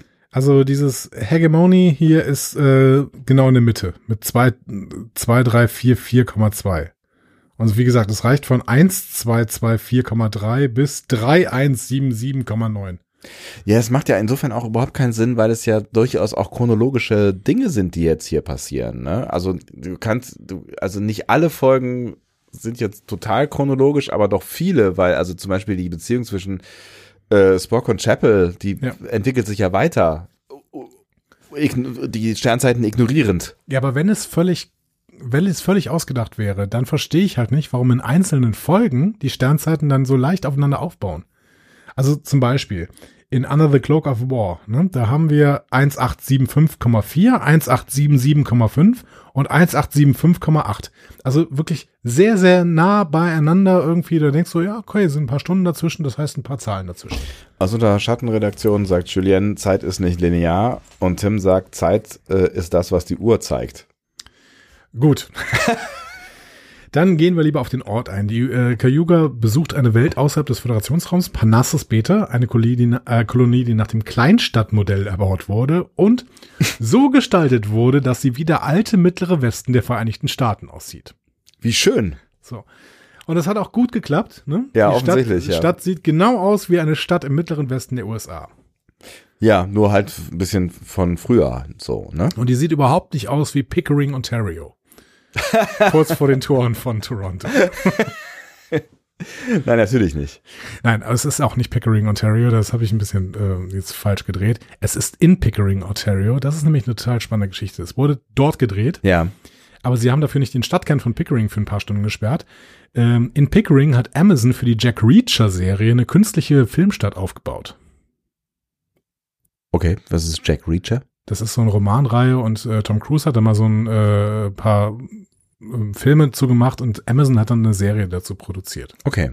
Und die haben dann eine Stadt hingebaut, wo das spielt und die haben dann d- von, von Paramount haben die die einfach angemietet oder was? so ungefähr ein Studio in Kanada war schlau genug, sich das Ding nach dieser, äh, nach dem Abdreh dieser Amazon-Serie zu sichern Geil. und jetzt immer wieder für Filmaufnahmen zu vermieten. Und fünf von diesen Gebäuden, die da stehen in dieser Filmstadt, sind auch eingerichtet, nämlich das Diner, das Rathaus, der Marktplatz mit Markthalle, die Tankstelle und die Polizeistation. und was haben wir in der Serie gesehen? Exakt das. Also vor allen Dingen das Diner haben wir ganz, ganz viel gesehen. Ja. So und ähm, ja, das sind halt die eingerichteten Räume in Pickering, in diesem, äh, in dieser äh, Filmstadt. Das ist ja witzig. Ja, also das könnt ihr euch äh, äh, wirklich mal ergoogeln. Ich habe auch so ein so ein kleines YouTube-Video, das verlinke ich mal in dieser Folge. Ja. Äh, da wird quasi diese Filmstadt ein bisschen vorgestellt. So. Das ist ja witzig. Und ihr erkennt das sofort. Sie haben aber tatsächlich diese ähm, diese Gebäude neu angestrichen und denen teilweise andere Namen gegeben. Dazu möchte ich aber gleich noch was sagen. okay. Erstmal Star Trek Connection. In Sub Rosa äh, gibt's ja auch sowas schon, ne? In Sub Rosa bei TNG. Ja. Da lernen wir die Kaldos-Kolonie kennen und die ist im schottischen Dorf nach, nachempfunden. Mhm. Ne? So. Das wurde aber im Studio gedreht. Man sieht da fast nur den Friedhof und die Kirche. Ja. Da, da haben sie keine Filmstadt aufgebaut. Schade leider. Und da sprechen wir alle schottisch. Schottig. Schottisch. Schottig.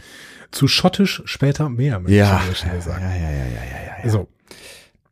Ähm, Parnassus Beta soll eine authentische Stadt im mittleren Westen der USA sein. Deswegen haben die auch Probleme, dass alle geimpft werden müssen. ne? Finde ich auch sehr, sehr schön. ne? So, und jetzt zu einer Skur Skurrilität, möchte ich sagen, Ja. die ich mir bis jetzt noch nicht so richtig erklären kann. Ich bin gespannt. Wir haben noch überhaupt gar nicht über Handlung geredet, aber Nee. bitte, ja. Aber wir reden über, erstmal über das Parnassus-System. Äh, sagt dir der Begriff Parnassus oder Parnass was? Ich muss kurz drüber nachdenken. Ich habe es bisher nicht getan. Ich glaube nicht, ne? Das Parnass ist ein Gebirge in Griechenland. Mhm. Ich hätte es auch irgendwie griechisch äh, verortet, aber Und jetzt denkst du wahrscheinlich so, ja, völlig egal, Berge gibt's überall, was ist so besonders daran? ja. Ähm, der Panas ist nicht nur ein hübsches Stück Natur, würde ich gerne mal wandern gehen, wenn ich mir das so angucke, sondern auch so ein Mega-Schautplatz der griechischen Mythologie. Ah, Ähm, der, der Clou ist da, Apollo und Dionysos, zwei der wichtigsten Götter, sind beide eng mit dem Panas verbunden. Apollo ist Gott der Künste und der Weissagung, der hat hier seinen Kultsitz. Und Dionysos, der Gott des Weins und der Ekstase, soll in den Wäldern des Panas aufgewachsen sein. mhm. Und so und deswegen gilt der Parnass in übertragenen Bedeutung als Sinnbild und im Begriff der Lyrik, beziehungsweise der Kunst halt. okay. Mhm. Ähm, Panas liegt zentral in Griechenland, da kannst du wandern, klettern, für Outdoor-Fans ein Paradies. Im Winter ist da tatsächlich auch ein Skigebiet. Ach, Ja, so, in Griechenland, Also, Ja, guck. hätte ich auch nicht gedacht, aber ne, Ja, gut, da hab wo ich Berge auch, sind, ist auch Schnee. Mit Skifahren habe ich ja wirklich nichts zu tun. Ja, ja auch nicht. Und direkt unterhalb des Panas liegt das Orakel von Delphi. Oh, Genau, also diese, diese äh, bisschen durche Frau, die da irgendwelche Weissagungen äh, gegenüber Königen und Helden macht. Ja. So. Ähm, also ziehst durch diese beeindruckende Berglandschaft, nur um am Ende so einer mystischen Frau zuzuhören, die in Trance die Zukunft voraussagt. Also es ist quasi so ne? original Hollywood-Drehbuchmaterial. So, das das haben wir Witzige, ja auch in äh, Battlestar gesehen. das Witzige in dieser Folge ist, alle Läden, die wir sehen, Ja. sind auch nach griechischen Bergen oder Gebirgsketten benannt. Ach was. Und das kann ich mir irgendwie nicht so richtig erklären. Worauf wollten sie hinaus? So. also der Supermarkt heißt Giona, das ist ein Berg im Mittelgriechenland, der Mhm. höchste Berg südlich des Olymps. Der Markt äh, oder die Markthalle heißt Lafitas. Lafitas ist ein Berg auf dem Peloponnes, direkt am Ionischen Meer. Mhm. Und in diesem Ionischen Meer ist noch eine Insel, die heißt Kefalonia. Und darauf liegt wieder ein Berg, der Enos oder Einos. Und so heißt der Barbershop. Okay.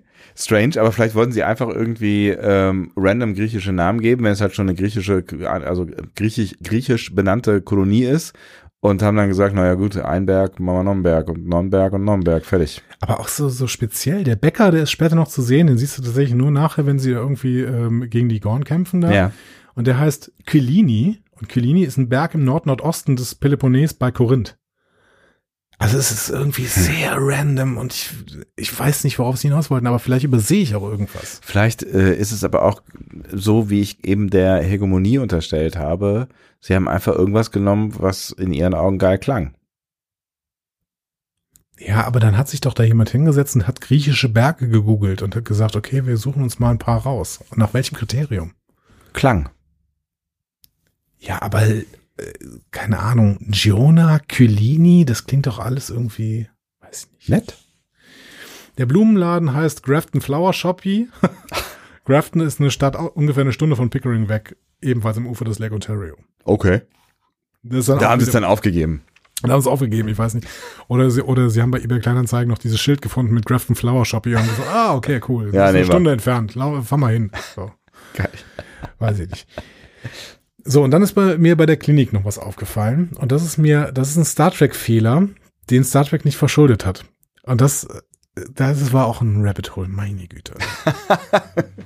Okay, auch raus. ähm, die Klinik hat einen Caduceus als Symbol. Ein was? Ein Caduceus. Ja. Das ist ein Symbol, auch wieder griechisch, ne? nach Ja. dem Gott Hermes quasi. Das zeigt so zwei Schlangen, die sich um so einen Stab mit zwei Flügeln an der Spitze winden.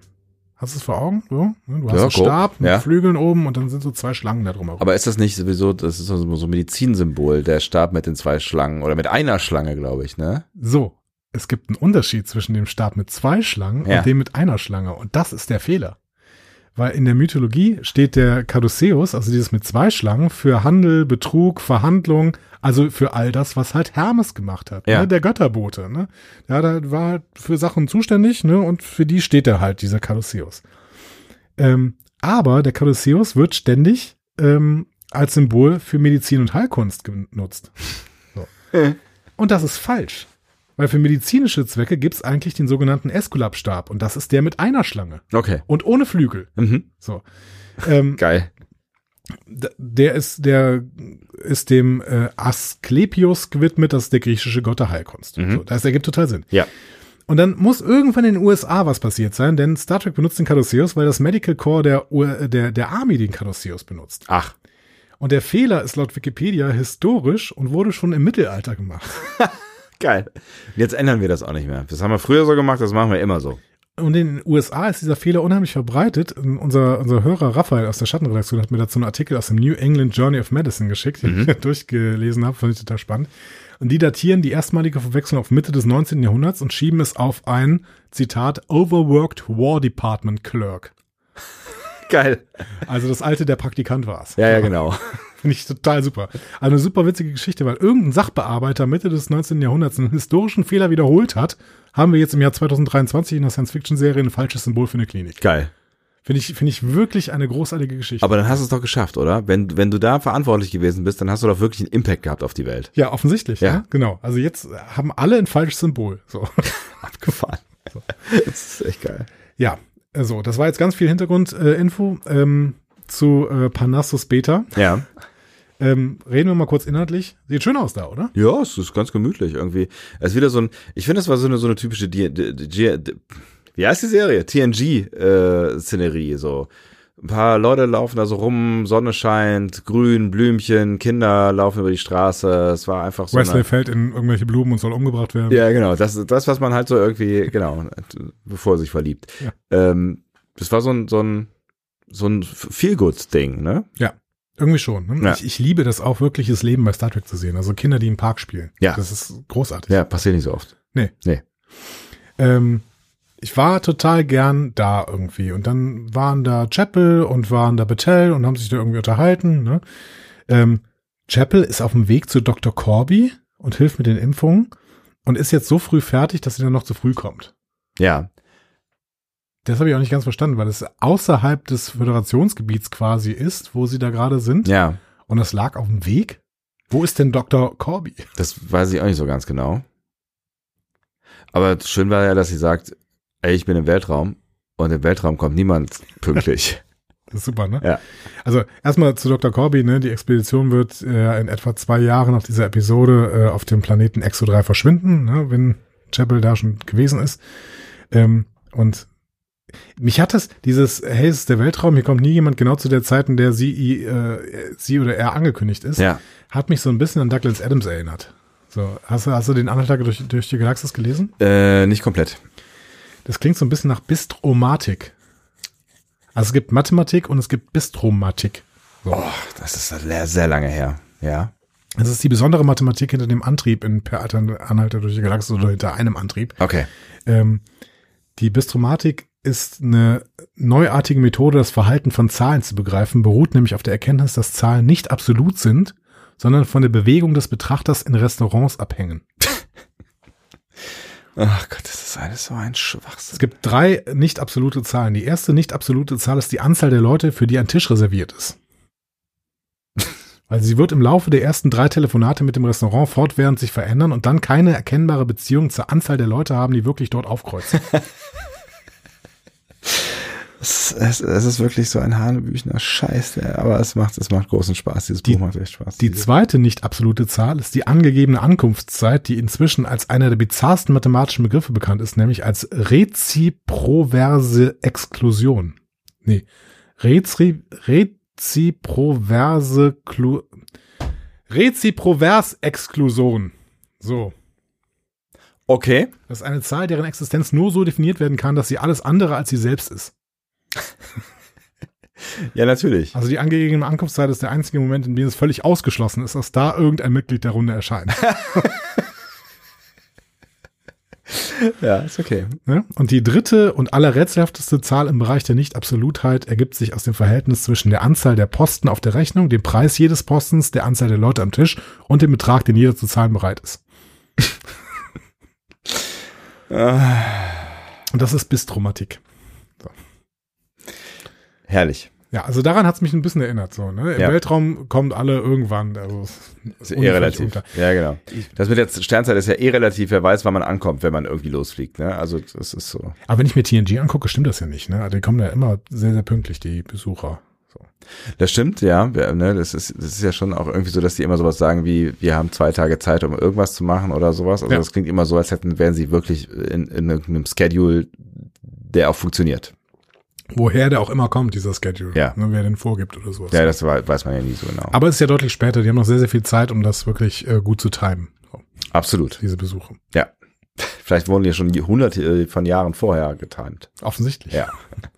So, Battelle und Chapel sprechen jetzt über Chapels bevorstehende Arbeit mit Dr. Corby. Ne? Ähm, aber es ist mehr so ein irgendwie so ein Larifari-Gespräch. Ne? Ja, ja. Also, ja, gucken wir, gucken wir, mal, was passiert. Also, Aber es ist nett, dass die beiden sich so ein bisschen unterhalten. Eigentlich kennen die sich ja gar nicht so gut, ne? Also wissen wir, wissen, wissen wir nicht. ja, zumindest haben sie sich dann offensichtlich offscreen irgendwie kennengelernt. Ja. Wie fandst du denn die Jacken, die die anhaben? Äh, lass Also mich mal- vor allen Dingen Battelle. Das, das war so, so irgendwas Dunkles, ähm, so ein bisschen oldschoolig, ne? Mhm. Ähm, ganz schick eigentlich. Kam dir bekannt vor? Es war sowas Dunkles, ähm, irgendwie oldschoolig. Mhm. Wahrscheinlich äh, vielleicht an Toss angelehnt. Das waren Außenmissionsjacken der Enterprise. Und ähm, wenn du Battelle näher kommst, und du kommst ihr sehr nah in dieser Szene, Ja. siehst du auch, dass auf dem Aufnäher auf ihrer Schulter USS Enterprise steht. Ah, guck. Äh, Was? Moment mal. Schwierig ist, weil sie ist eigentlich Offizierin der Koyuga. Ich wollte gerade sagen, ähm, okay. Und wenn du dann nachher diesen Typen anguckst, den sie dann anspricht, Ja. ne? diesen, äh, Moment, ich habe mir den Namen rausgeschrieben, wie heißt er denn? Ähm, ähm, Fenrich Dark. ja. Wenn du da auf diese Schulterpolster guckst, dann siehst du es nicht hundertprozentig, aber es ist auch ein sehr, sehr langer Name und ich glaube, das ist nicht Cayuga. Ich glaube, das steht auch Enterprise. Meinst du, die haben nur eine Jacke und die haben die immer.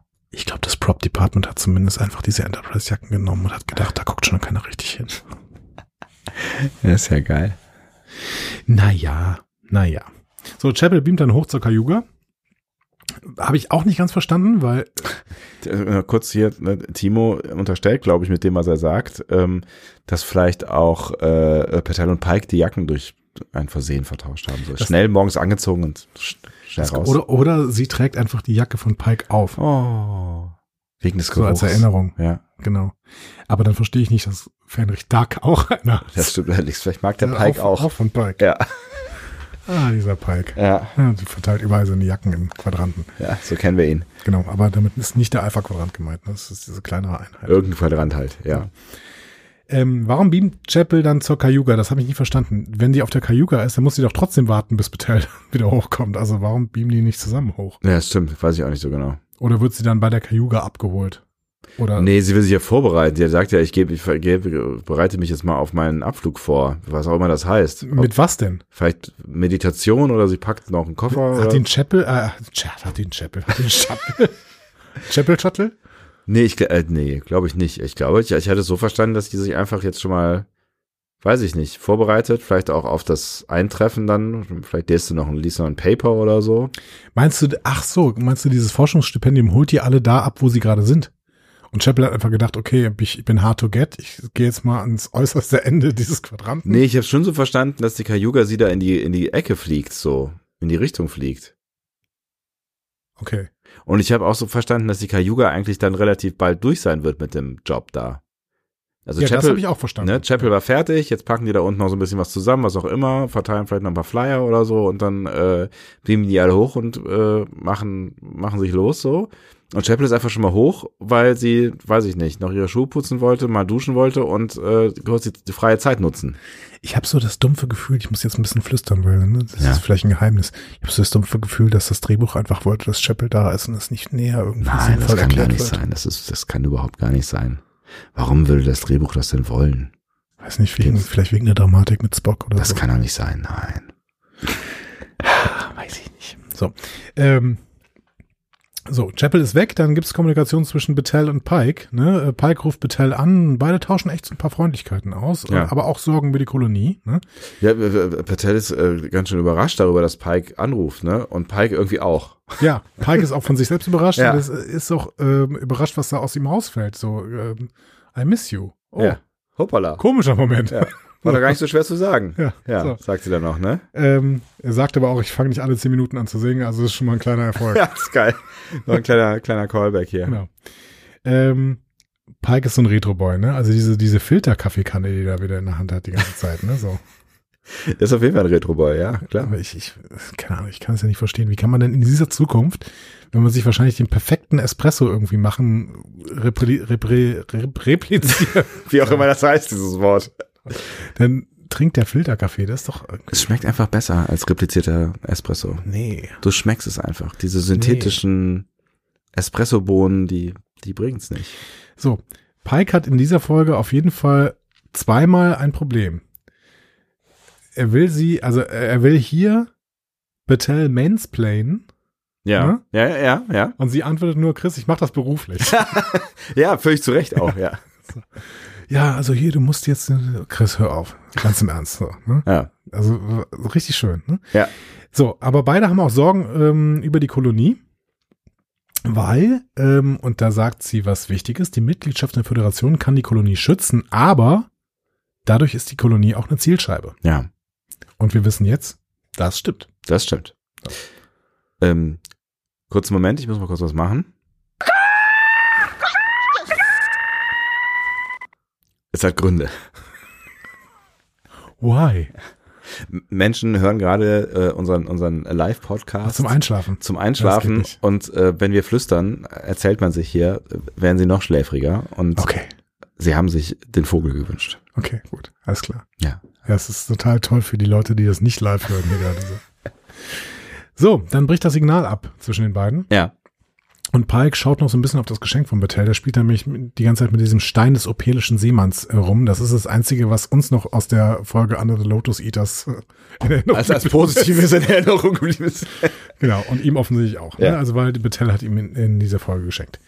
Übrigens auch schon griechische Sagen. Ne? Also offensichtlich, irgendwer liebt da Griechenland. Ja, das ist die Gr- griechisch, griechisches Heldenepos, was uns hier vielleicht auch gezeigt wird. Vielleicht müssen wir nur genauer hingucken. Vielleicht habe ich den Schwab nicht genu gut genug gelesen. Vielleicht ist das alles irgendwie eine... Der Schwab. Ja, der Gustav Schwab, klassische Sagen des Altertums. Ach so. Ähm, vielleicht ist das irgendwie eine klassische Sage, die hier quasi nacherzählt wird und ich, wir raffen es einfach nicht. Ja, a- aber nee. Nee. Mir Echt fehlt da nicht. irgendwas, ne? Ja.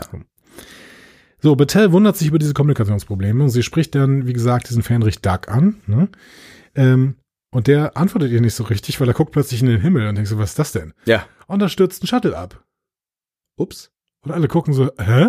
Und dann guckt Dark aber in die andere Richtung und Battelle so, Alter, was ist mit dir los?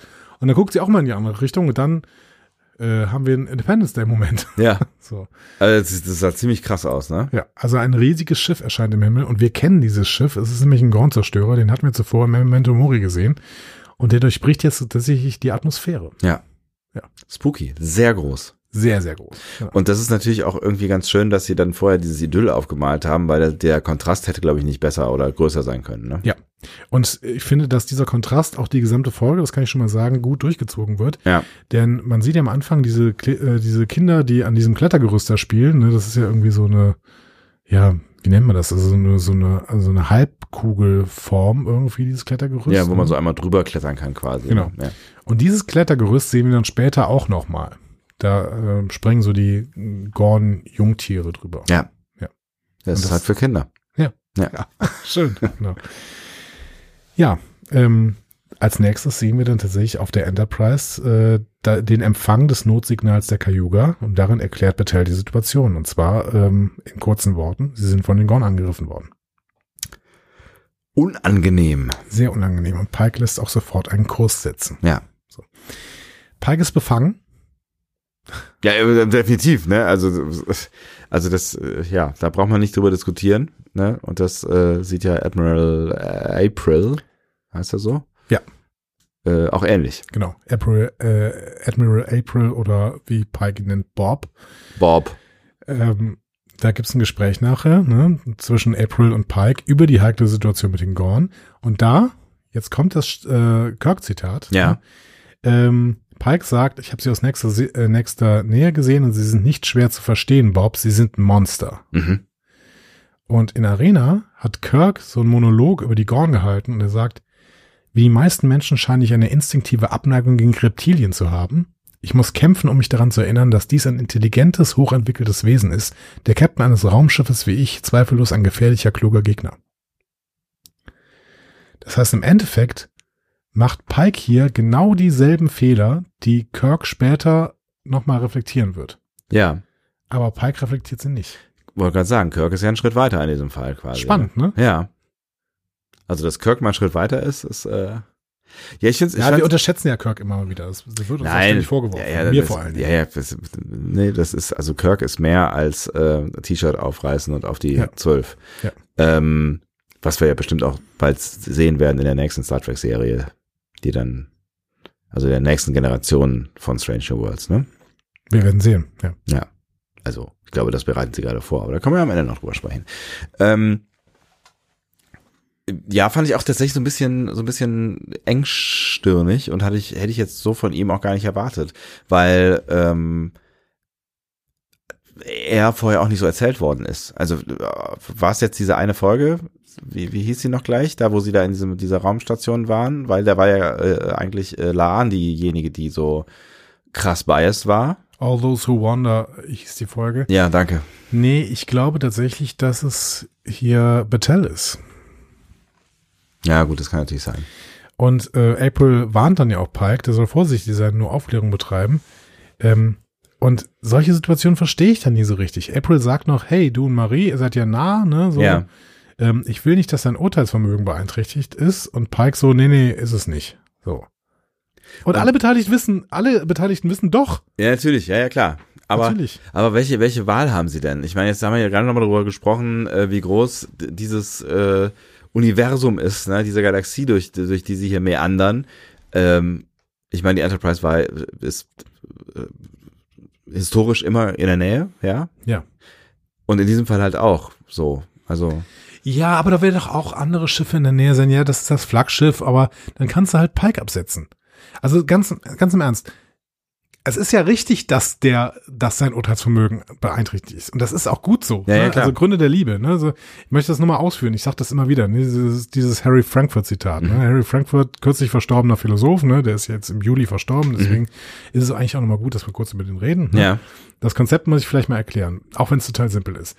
Der Philosoph Harry Frankfurt spricht von Gründen der Liebe als einer der speziellen Kategorie von Gründen, die unser Handeln beeinflussen. Im Vergleich zu Gründen des Eigeninteressens äh, Interesses und moralische Gründe. Also Egoismus, moralische Gründe und Gründe der Liebe. So.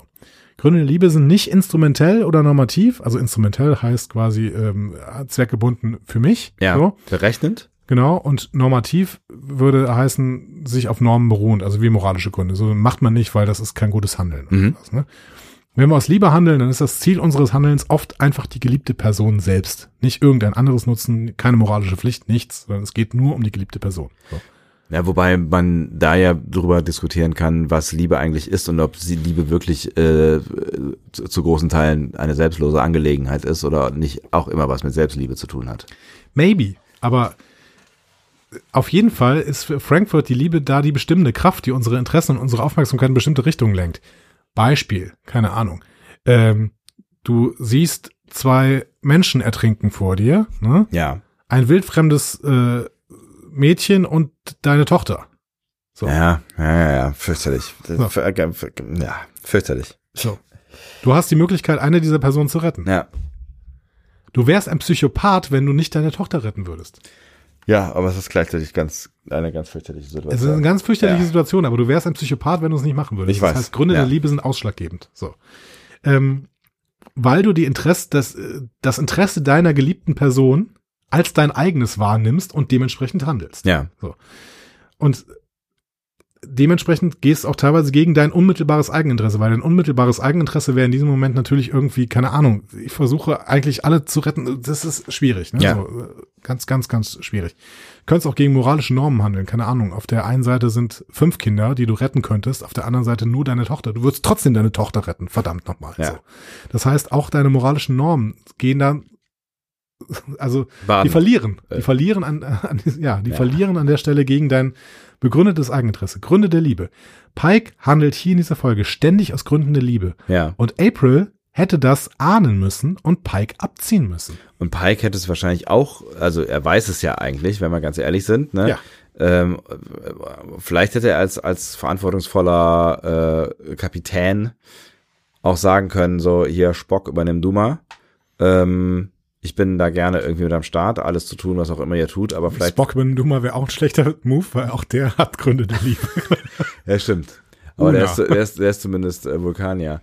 Una, Una um, übernimm du, ähm, die trägt keine Liebe in sich. Nein. Du trägst keine Liebe in dir. Ja, ich hätte es natürlich auch sofort im Ohr.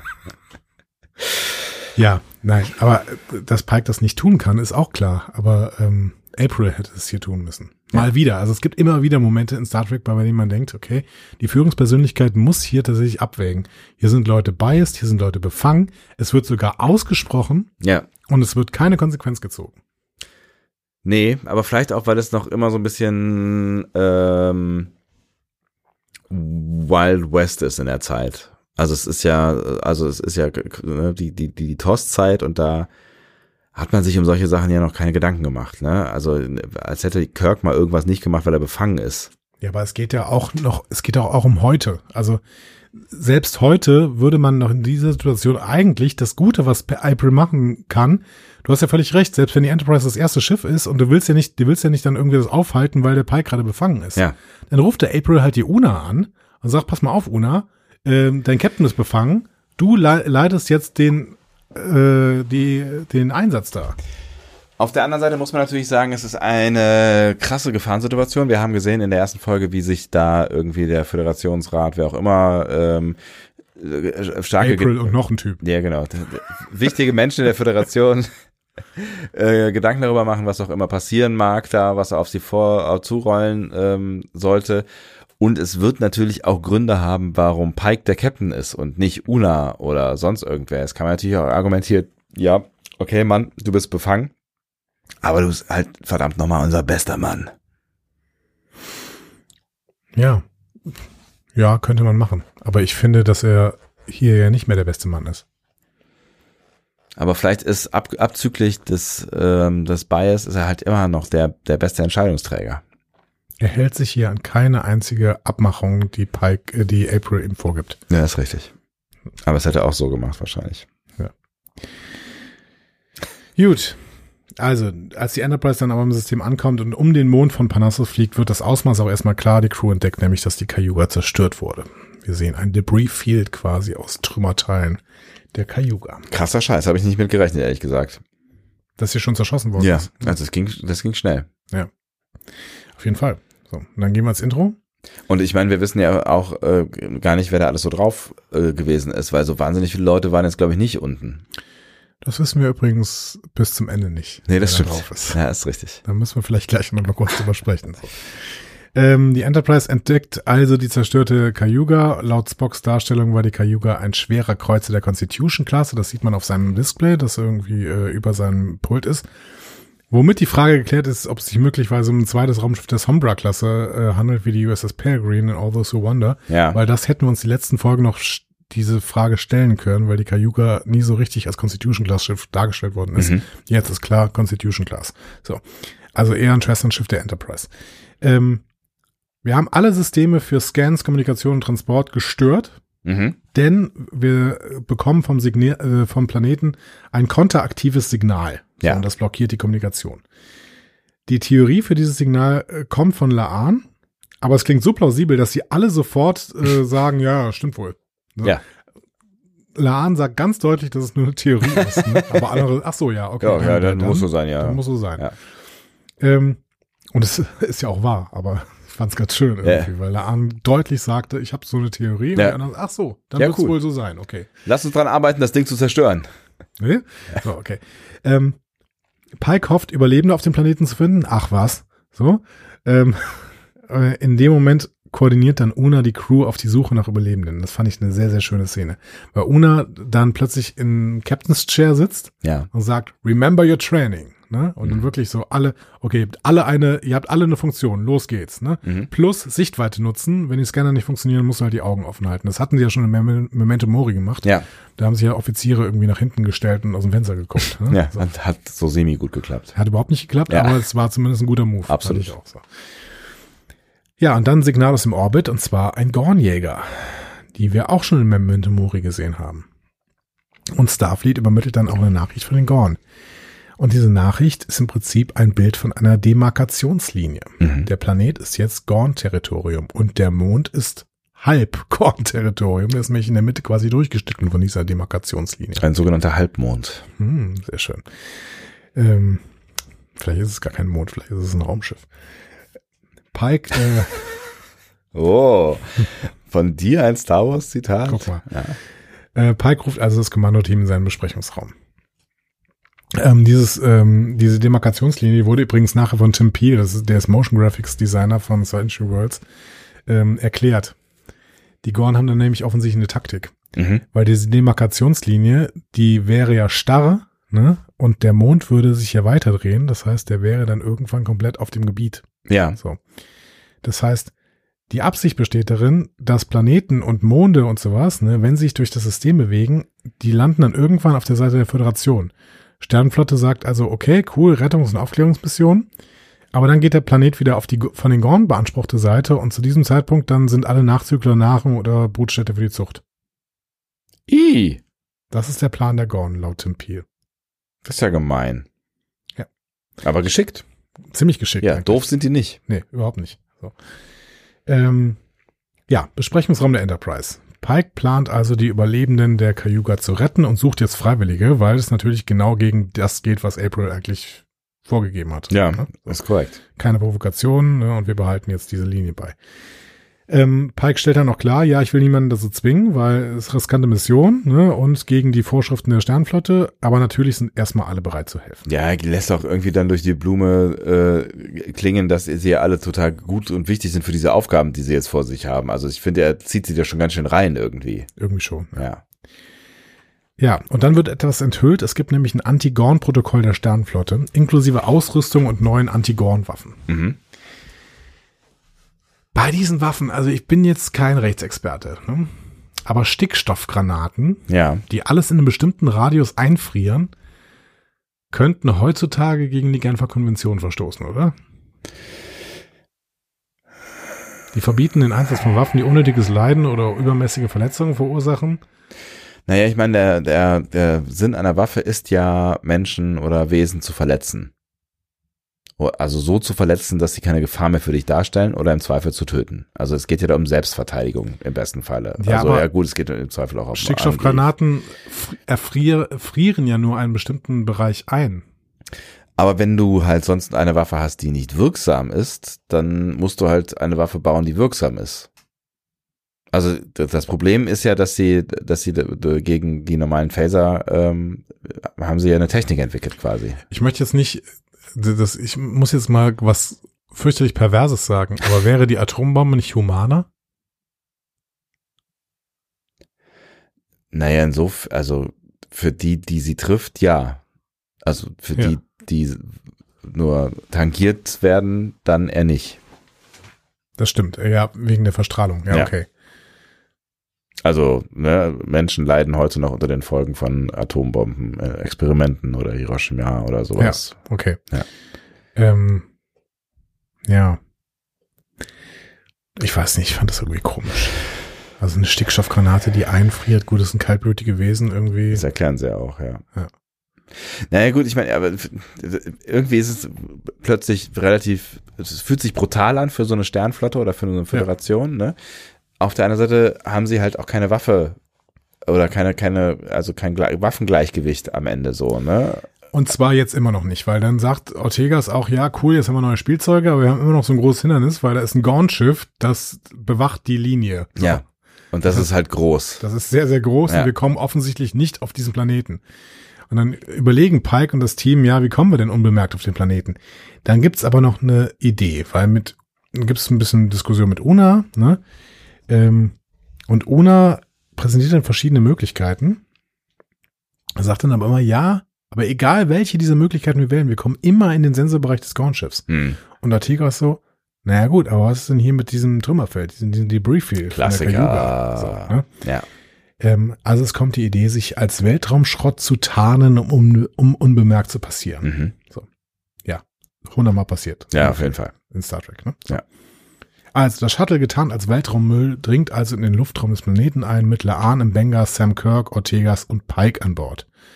Spock und Una gucken sich das Ding äh, in der Zeit an. Una vergleicht es mit einem Zombie-Movie-Trick, mit einem grandios sinnlosen Dialog. Ne? Hast du je einen gesehen? Einen Zombie nicht, einen Film schon. Ja, whatever. Es hätte witzig sein können, aber irgendwie war- fühlt es sich so ein bisschen unpassend an, ne? Ach, ich, ich weiß nicht. Ich, ich, mag's, ich mag solche sinnlosen Dialoge. Ja. Ein Zombie nicht, ein Film schon. ja, und dann gerät das Shuttle außer Kommreichweite. Das heißt, ab jetzt keine Kommunikation mehr zwischen der Enterprise und der Shuttle Crew. Ja. Ortegas steuert das Shuttle geschickt durch den Gorn-Scanner-Bereich, startet die Motoren dann kurz vor dem Aufprall und bei Pike bekommt das zweite Mal Mansplaining vorbe- vorgehalten. Er sagte nämlich, wirst du bald die Motoren starten, Erika? Und Erika sagt die, äh, den schönen Satz, willst du mich Backseat driven? Das ist schön, ja. Ja, man weiß aber, man, ne, man weiß sofort, was, was gemeint ist so irgendwie. Ja, ne? ja, genau. Also es, es gibt ja gerade irgendwie äh, die ganzen Survival-Shows, ne? Und dann gibt's irgendwelche Leute, die immer sagen, ja, die machen das alles falsch hier mit diesen Survival-Shows, ne? Die bauen eine falsche Angel oder sowas. Naja. Ne? Und dann gibt's diesen schönen, ähm, schönen Titel für diese Leute, Backseat Survivor. So. Geil. Also die Leute, die sich einfach auf der Couch zurücklehnen und äh, aber natürlich jegliches Survival besser können Natürlich. Als, die- als die, die Ja. da gerade im Wald rumhängen. Also ungefähr, wir sind auch Backseat Star Trek Gucker. Ja, natürlich. ja, Sta- Backseat Star Trek Macher. ja genau. Ja, ähm, Erika sagt auch, keine Sorge, das habe ich im Krieg 100 Mal gemacht. Ne? Ähm, wir hatten ja erst vor drei Folgen gelernt, dass Ortegas überhaupt im Krieg war, Ja. ne? in diesem Föderationsklingonenkrieg. Ähm, und sie sagt zu Pike noch, ich dachte, du wärst ein Testpilot, weil Pike wurde irgendwie fast schlecht Ja. als bei, diesem, bei dieser Aktion. Ne? Ja. Auch das wissen wir, das wissen wir sogar schon aus Discovery. Da hat, wurde nämlich in Light and Shadows gesagt, dass Pike Testpilot war, Ach, guck. bevor er, ähm, also erster Auftrag außerhalb der Akademie war Testpilot. Genau. Mhm. So, wir gehen auf die Enterprise zurück. Spock versucht weiterhin Lebenszeichen auf der Cayuga zu finden. Warum bloß? Ja, es ist, äh, na, ja. ja, die machen alles das- nicht das, was sie eigentlich machen sollten. Ja, aber das ist schon okay, dass er das macht. Ja. Aber er ist erfolglos. Ne? Mhm. Spock hofft auch auf so Lufteinschlüsse, in denen Personen überlebt haben könnten. Und ähm, dann gucken sie sich aber nochmal genau die Cayuga an und merken, naja, eine, St- eine, eine Krankenstation, auf der jemand überleben könnte, die gibt's halt eigentlich auch nicht mehr. Ja, da wo die Krankenstation ist, ist ein Loch. Genau. Und ich finde, dass man hier so ein bisschen in das Prequel-Problem gefällt, weil wir wissen ja, dass Chapel nicht tot ist. Ja, ja, genau. Das hat mich tatsächlich dann auch. Äh, ne, also das ist ein, das ist ein Part, der mich jetzt nicht so spannungsmäßig getriggert hat, leider. Und das war leider, finde ich, für mich der gro das große Problem der gesamten B-Handlung, weil es ging die ganze Zeit um eine Gefahrensituation von Spock und Chapel. Ja, Und beide sind unverwundbar. ja, ja, genau. Es wird nichts passieren, genau. Und das ist, nat- das ist ein altes Prequel-Problem, aber es ist halt hier wieder eins. Ja. Okay. Wir gehen aber dann auf Panassus Beta auf die Oberfläche. Pike und Team finden Gorn-Technologie. Hm? Mhm. Sehen da irgendwie so einen so einen Turm in der, ähm, in der Entfernung. Und Laan vermutet, ah, okay, das mög- mag so eine Art Leuchtfeuer für Vorbeireisende sein. Laan, die vorher die Theorie hatte, dass es irgendwie so ein Störungsfeld geben könnte. ja, ne? So ein Turm Genau. vielleicht. So. Kommt aber nicht darauf, dass das vielleicht dieser Turm sein kann, aber äh, also es geht dann im nächsten Satz schon. Aber der erste Satz von Laan ist halt irgendwie ja äh, eine Art Leuchtfeuer für Vorbeireisende. Sieht ein bisschen aus wie das Auge von Mordor, das ganze Ding, aber irgendwie, ja. Ja, stimmt. Es ist irgendwie, also ich hatte, hatte irgendwie verschiedene Assoziationen. Es hat, es ist schon irgendwie sowas Alien-mäßiges, ne? Also, ähm, also nicht Alien der Film, sondern aber so, so, ne? es gibt dann immer so Dinger, die halt irgendwo stehen und irgendwas machen oder so. Und, äh, Ja. ja. Ja. Ähm, also sie können es dann quellen, äh, sie können es dann scannen und äh, merken, dass es die Quelle des Störungsfeldes ist. Und sie loben dann aber die Gorn für ihre Taktik, weil die ist auch wirklich gut. Ne? Als erstes droppen sie diese Dinger, sodass keiner mehr um Hilfe rufen kann und dann greifen sie ganz in Ruhe den Planeten an. Ja, voll gut. Ja, also ähm, Mächtig. mächtig. Ja. Und ich finde auch, dass alles, was die Gorn so ausstrahlen, wirklich alienhaft ist. Ja. Also ich finde, das haben sie richtig gut hinbekommen. Du hast gerade schon gesagt, das Design dieses, dieses Turms. Ja. Ne? Also es ist einfach irgendwie, das ist anders. Ja. Ja, genau. Ja. Also es könnte, hätte auch in District 9 oder so stehen können. Ja, genau. Ja. Also irgendwie, wir, wir sehen sofort, das ist nicht die Technologie, die wir von der Föderation erwarten. Irgendwie. Ja. So, ja. Ähm, sie treffen dann auf Gorn-Jungtiere mal wieder und Laan tötet auch so ein Jungtier und dann, diskusi- äh, dann diskutieren sie nochmal die Strategie der Gorn. Weil offensichtlich ist Strategie Kommunikation kappen, Jungtiere auf dem Planeten, die finden dann genug Futter, nämlich die dortige Bevölkerung, um heranzuwachsen und dann werden sie wieder abgeholt. Mhm. So. Und Laan erzählt dann auch noch- noch mal von ihren Erinnerungen an das Überleben auf dem Brutplaneten der Gorn als Kind. Ähm, und die, die haben wir ja schon, die kennen wir aus Strange New Worlds, also aus der Serienpremiere Ja. quasi. So. Ähm, weil dann aber ein Dutzend Jungtiere geortet werden, verschanzen sie sich im Barbershop. Ja. Währenddessen auf der Enterprise Uhura und Pelia. Uhura hat so eine Theorie entwickelt, um das Gorn-Störfeld zu äh, entstören bzw. zerstören. Ja. So. Ähm, und entschuldigt sich dann, ja, ich muss sagen, also es ist eine ziemlich verrückte Theorie und Pelia sagt dann so, ey, hör auf, hör auf dich zu entschuldigen, weil ich liebe verrückte Theorien. So. nachdem sie sich dann z- ihr zugewendet hat, weil vorher hat sie irgendwie so einen überdimensionalen Gameboy in der Hand und zockt, glaube ich, gerade eine Runde oder Ja, genau. so. was auch immer die da macht. Ja. Ne? Also sie- sie, sie erklärte auch Technobabble-mäßig, was sie da gerade macht, Ja. aber es war irgendwie nicht besonders wichtig. Aber Uhura kommt auch gar nicht auf Pilia klar. Ne? Also das ist ein ganz, ganz komisches Verhältnis gerade noch. Ne? Ja, total. Aber ich glaube, weil Pelia einfach auch so eine so, so was Komisches ausstrahlt. Ja. Also das war irgendwie Unsicherheit von Uhura. Ne? Pilia ist völlig, unab- völlig äh, unberechenbar. Ja. Ja, Laan fragt sich, warum diese Jünglinge der, also Younglings sagt sie immer, ne? Die Jünglinge der Gorn nicht um die Vorherrschaft kämpfen, was sie anscheinend bei ihren Erfahrungen auf dem Drohplaneten getan haben. Und äh, auch als wir sie in All Those Who Wonder äh, gesehen haben. Mhm. Das sollten wir mal im Hinterkopf haben, Ja. weil das bis jetzt meiner Meinung nach nicht aufgelöst wird, aber es wird ja explizit angesprochen. Es mag keinen Grund haben, ja. Ja, aber der ist noch nicht geklärt worden. oder? Nee, vielleicht weil es eine Hegemonie ist. Äh, Ich, ich sehe den Zusammenhang nicht. Nee, macht eigentlich keinen Sinn, ne? Also vielleicht, weil es quasi schon eine Gruppe von Gorn ist, die sich gegen eine andere durchgesetzt haben, aber die eigentlich machen die das ja die ganze Zeit untereinander auch. Ach, meinst du, der Begriff Hegemonie kommt, weil es unterschiedliche Gorngruppen gibt und die Gorngruppen, die sich durchsetzen, sind dann he- die Hegemonialmächte? Vielleicht. Möglich. Aber es gibt keinerlei Anhaltspunkte für diese Theorie. Wir sollten es auf jeden Fall im Hinterkopf behalten, weil irgendwas ist hier im Busch, was noch nicht erklärt worden ist. Ja. Ja, also ich meine, es ist- wäre nicht das erste Mal, dass sie irgendwas droppen, was dann nicht mehr aufgelöst wird, aber ich hatte auch das Gefühl, das ist eine Information, die scheinbar noch irgendeine Relevanz haben wird. Ich hoffe, sie behalten es, bis dann irgendwie Ende 2025 die nächste Staffel Ja, kommt. genau. So. ähm, Pike ist hier sehr sternflottig, finde ich, äh, finde ich. Also der, der sitzt da irgendwie relativ frustriert, aber kriegt dann tatsächlich den Satz raus, wenn du sie nicht verstehst, bedeutet das, dass es etwas an den Gorn gibt, das wir noch entdecken müssen. Anstatt einen Weg zu finden, sie zu bekämpfen, finden wir leicht einen Weg, sie zu erreichen.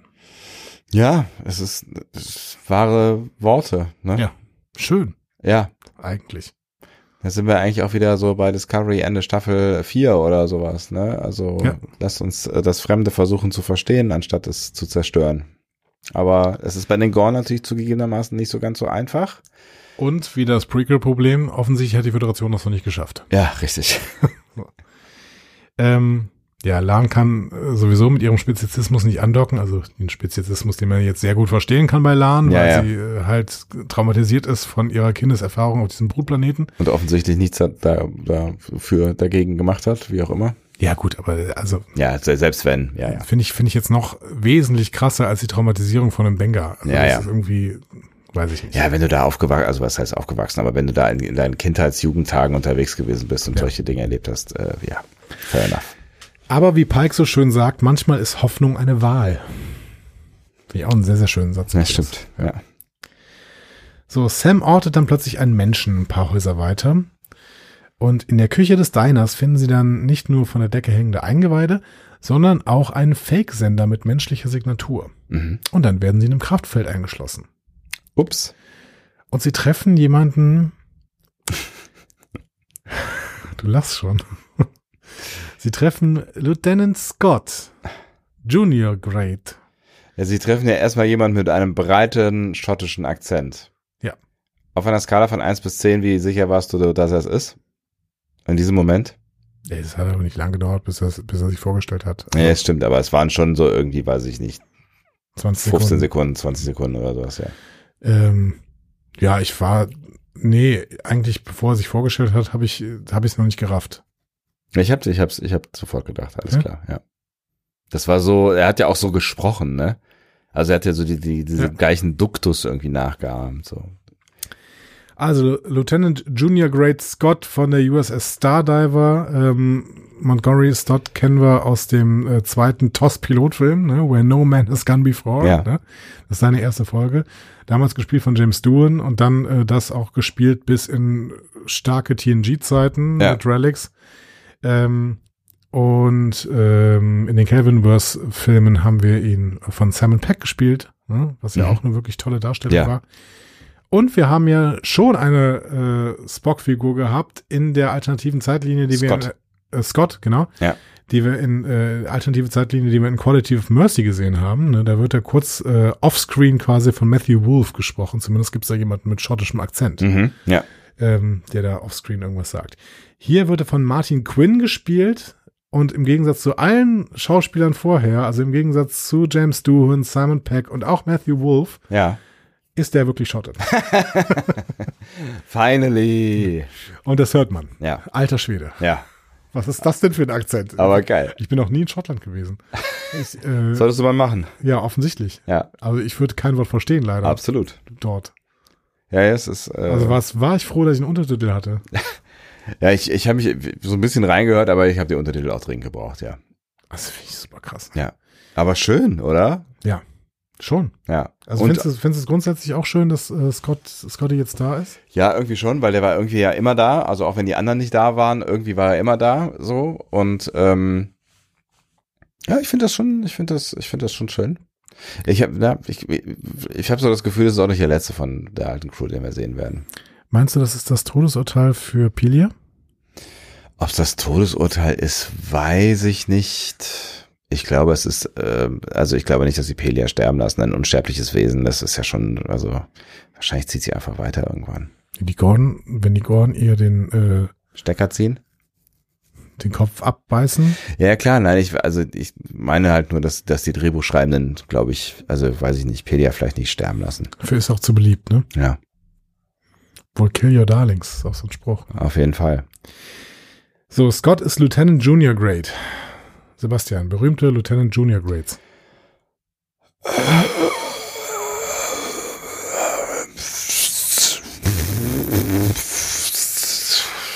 Und außerdem, ja, Wesley. War er irgendwann Nein. mal Lieutenant Junior Grade? Nein, Nein. so weit hat er das nie geschafft. Ich zähle mal auf, ja? Ja. Alphabetisch sortiert. Barclay, Bashir, Bäumler, Asri Dex, Jordi LaForge in der ersten Staffel, Ach, Sidney LaForge Ach. mittlerweile, Keishon, Mariner, Nog, Tom Paris, Sam Rutherford, Savick, Tlin, Tandy und sogar Worf in den ersten beiden Staffeln TNG. ernsthaft, so viele. Ja. So, was sagt dir diese Auflistung? dass sie serienübergreifend ist, dass sie alphabetisch war, dass sie befördert werden können. Nee, zwei, Sa- zwei Sachen. Sie war alphabetisch, das heißt, es gibt einen Memorialverartikel, das kannst du dir schon mal sagen. So. Ja. Und das zweite ist, wir sollten am nächste Woche dringend Lower Decks besprechen, weil offensichtlich sind äh, sowohl Bäumler als auch äh, Mariner, als Oh. auch Sam Rutherford, als auch Tillin, als auch Tandy alle befördert worden. Ach krass. weil Stimmt, in du hast dieser, völlig recht. Ja, ja, klar, die sind, ja- die sind ja jetzt Führungspersonal, die sind gar nicht mehr Lower Decks dann. Ja, die sind jetzt alle Lieutenant Junior Grade, ja. Also zumindest steht es so bei Memory Alpha. Ich, ich wüsste nicht, dass sie das sind eigentlich. Nee, du hast völlig recht, ja. Aber alle fünf jetzt offensichtlich keine Ensigns mehr, Wir hatten sowas ja vermutet tatsächlich auch, ne? dass sie mal befördert werden. Ja. Ja, ich glaube, Bäumler war ja auch schon mal, als er auf der Titan war, war der auch schon mal Lieutenant Junior Grade. Ja, aber das hat sich ja dann alles wieder geändert. Ja. Beziehungsweise sein, sein böser Zwilling ist noch immer auf der Titan und wahrscheinlich immer noch. Ist der nicht irgendwann umgekommen? Der ist bei, bei Sektion 31, glaube ich, ne? Oh, das müssen wir bis nächste Woche nochmal checken, wie das alles eigentlich war. Ja. Aber irgendwie ist er nicht mehr da, meine ich, was auch immer passiert ist. Nee, ich meine, den gibt's noch. Ja. Mhm. Und der ist bei Sektion 31, meine ich. Ja, okay. Naja, so. Ähm, äh, das Probleme des äh, Zukunfts-Discovery-Panels. Genau. Das kümmert nicht das äh, Gegenwarts Discovery Panel. Scotty werden sie jetzt alle vorgestellt, ne? Er so, oh, das sind ja auch viele Lieutenants. Und Ortegas, ja, es wird später noch ein Quiz. Immer einen guten Spruch in einer aussichtslosen Situation. Ja. Scotty kommt von der Stardiver. Das ist ein Solar Research Vessel, also ein Schiff, das Sonnenstürme beobachtet. Ja. Ähm, das hat mich jetzt wieder erinnert an die zweite Staffel von For All Mankind. Äh, da habe ich gedacht, oh, so ein Schiff, das Sonnenstürme beobachtet, wäre da auch wichtig gewesen. In Ja, der zweiten stimmt. Staffel For All Mankind, tatsächlich. Das stimmt. Ohne das jetzt zu groß zu spoilern. Ähm, Aber Stardiver ist ein gle- geiler Name, oder? Stardiver, ja. Hätte ich auch keinen Schiff, würde würde ich auch so nennen. Stardiver. Ja, also ich fand ja auch Stargazer schon ganz gut. Das stimmt. Ne, von Picard. Aber Ja. Stardiver ist auch echt. Ist eigentlich schön. noch eine Stufe besser. Und Scotty ist von den Gorn entkommen, weil er einen Shuttle gepimpt hat. Ja. Mehr erfahren wir in dem Zeitpunkt noch nicht. Außer, dass er sehr empfinder äh, empfinderisch, erfinderisch wird unter Druck. Ja, offensichtlich. Ne? Ja. Also macht ja auch diese Gorn-Falle dann, äh, Ja. in die sie alle reingetapst sind. Ähm, Scotty führt sie dann zu Überlebenden im Essensraum des Diners, einschließlich Marie Battelle. Wie schön für Pike. Alle wieder glücklich. Und ich war auch schon fast überrascht, dass die noch lebt. Ja, natürlich, weil, äh, stimmt, wir haben das noch gar nicht thematisiert, ne? Ähm, du hast ja die These aufgestellt in der letzten Folge, dass äh, Marie dran glauben muss. Die halte ich auch noch. Gut. Nur offensichtlich noch nicht in dieser Folge. sie wird sich aber fürs Team opfern. Weil sie hat jetzt schon Hammer zitiert. Ja, stimmt. Ja, ich mach den Hammer. MC Hammer. Oh, Ähm, der Hammer, der Hammer, der absolute Hammer. ja, ähm, schön fand ich auch, dass äh, Betel sagt, du Idiot. Und ich habe ja auch die ganze Zeit gedacht, ja, man muss schon sagen, ähm, das wird zwar klappen, was die da gerade vorhaben, aber Pike, du Idiot, weil das hättest du nicht machen dürfen. So. Und also diesen ganzen, diesen ganzen Rettungseinsatz.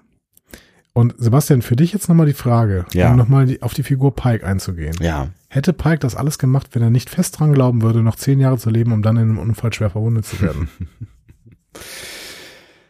Ja, wahrscheinlich äh, äh, steckt das schon irgendwie in seinem Hinterkopf, ne? Der ist halt extrem risikobereit, gerade wegen dieses Wissens, ne? Ja, ja, klar. Auf der anderen Seite kann man natürlich sagen, irgendwie, äh, vielleicht ist es auch ganz gut, wenn diese Beziehung endet, weil äh, er weiß ja, wie er endet. Ja. Aber äh, gut, das ist vielleicht auch ein etwas stranger Gedanke am Ende. Ähm, ja, da, da habe ich, da hab ich tatsächlich bei der Folge jetzt nicht drüber nachgedacht, ne? aber natürlich, klar, das spielt das irgendwie eine Rolle und wir haben ihn ja vorher schon in Riso, also eine, eine Risikobereitschaft in ihm entdeckt, so, ne? Das wird ja, glaube ich, sogar irgendwann mal thematisiert. Ja, ja, klar. Ja. Also, Ja, nichtsdestotrotz, aber ne, verstehe ich natürlich auch Betels äh, Reaktion, aber ich meine, die weiß ja auch nichts äh, da, davon, ne? Ähm, weil es natürlich eigentlich eine ziemlich sch schwachsinnige Aktion ist, dass man mit, weiß ich nicht, wie viele Leute sind es dann am Ende, vier Leuten versucht, äh, da fünf. Hm? oder was auch immer zu tun, ne? Also Ja. ohne Plan dahin zu beamen und dann sind sie da. Genau.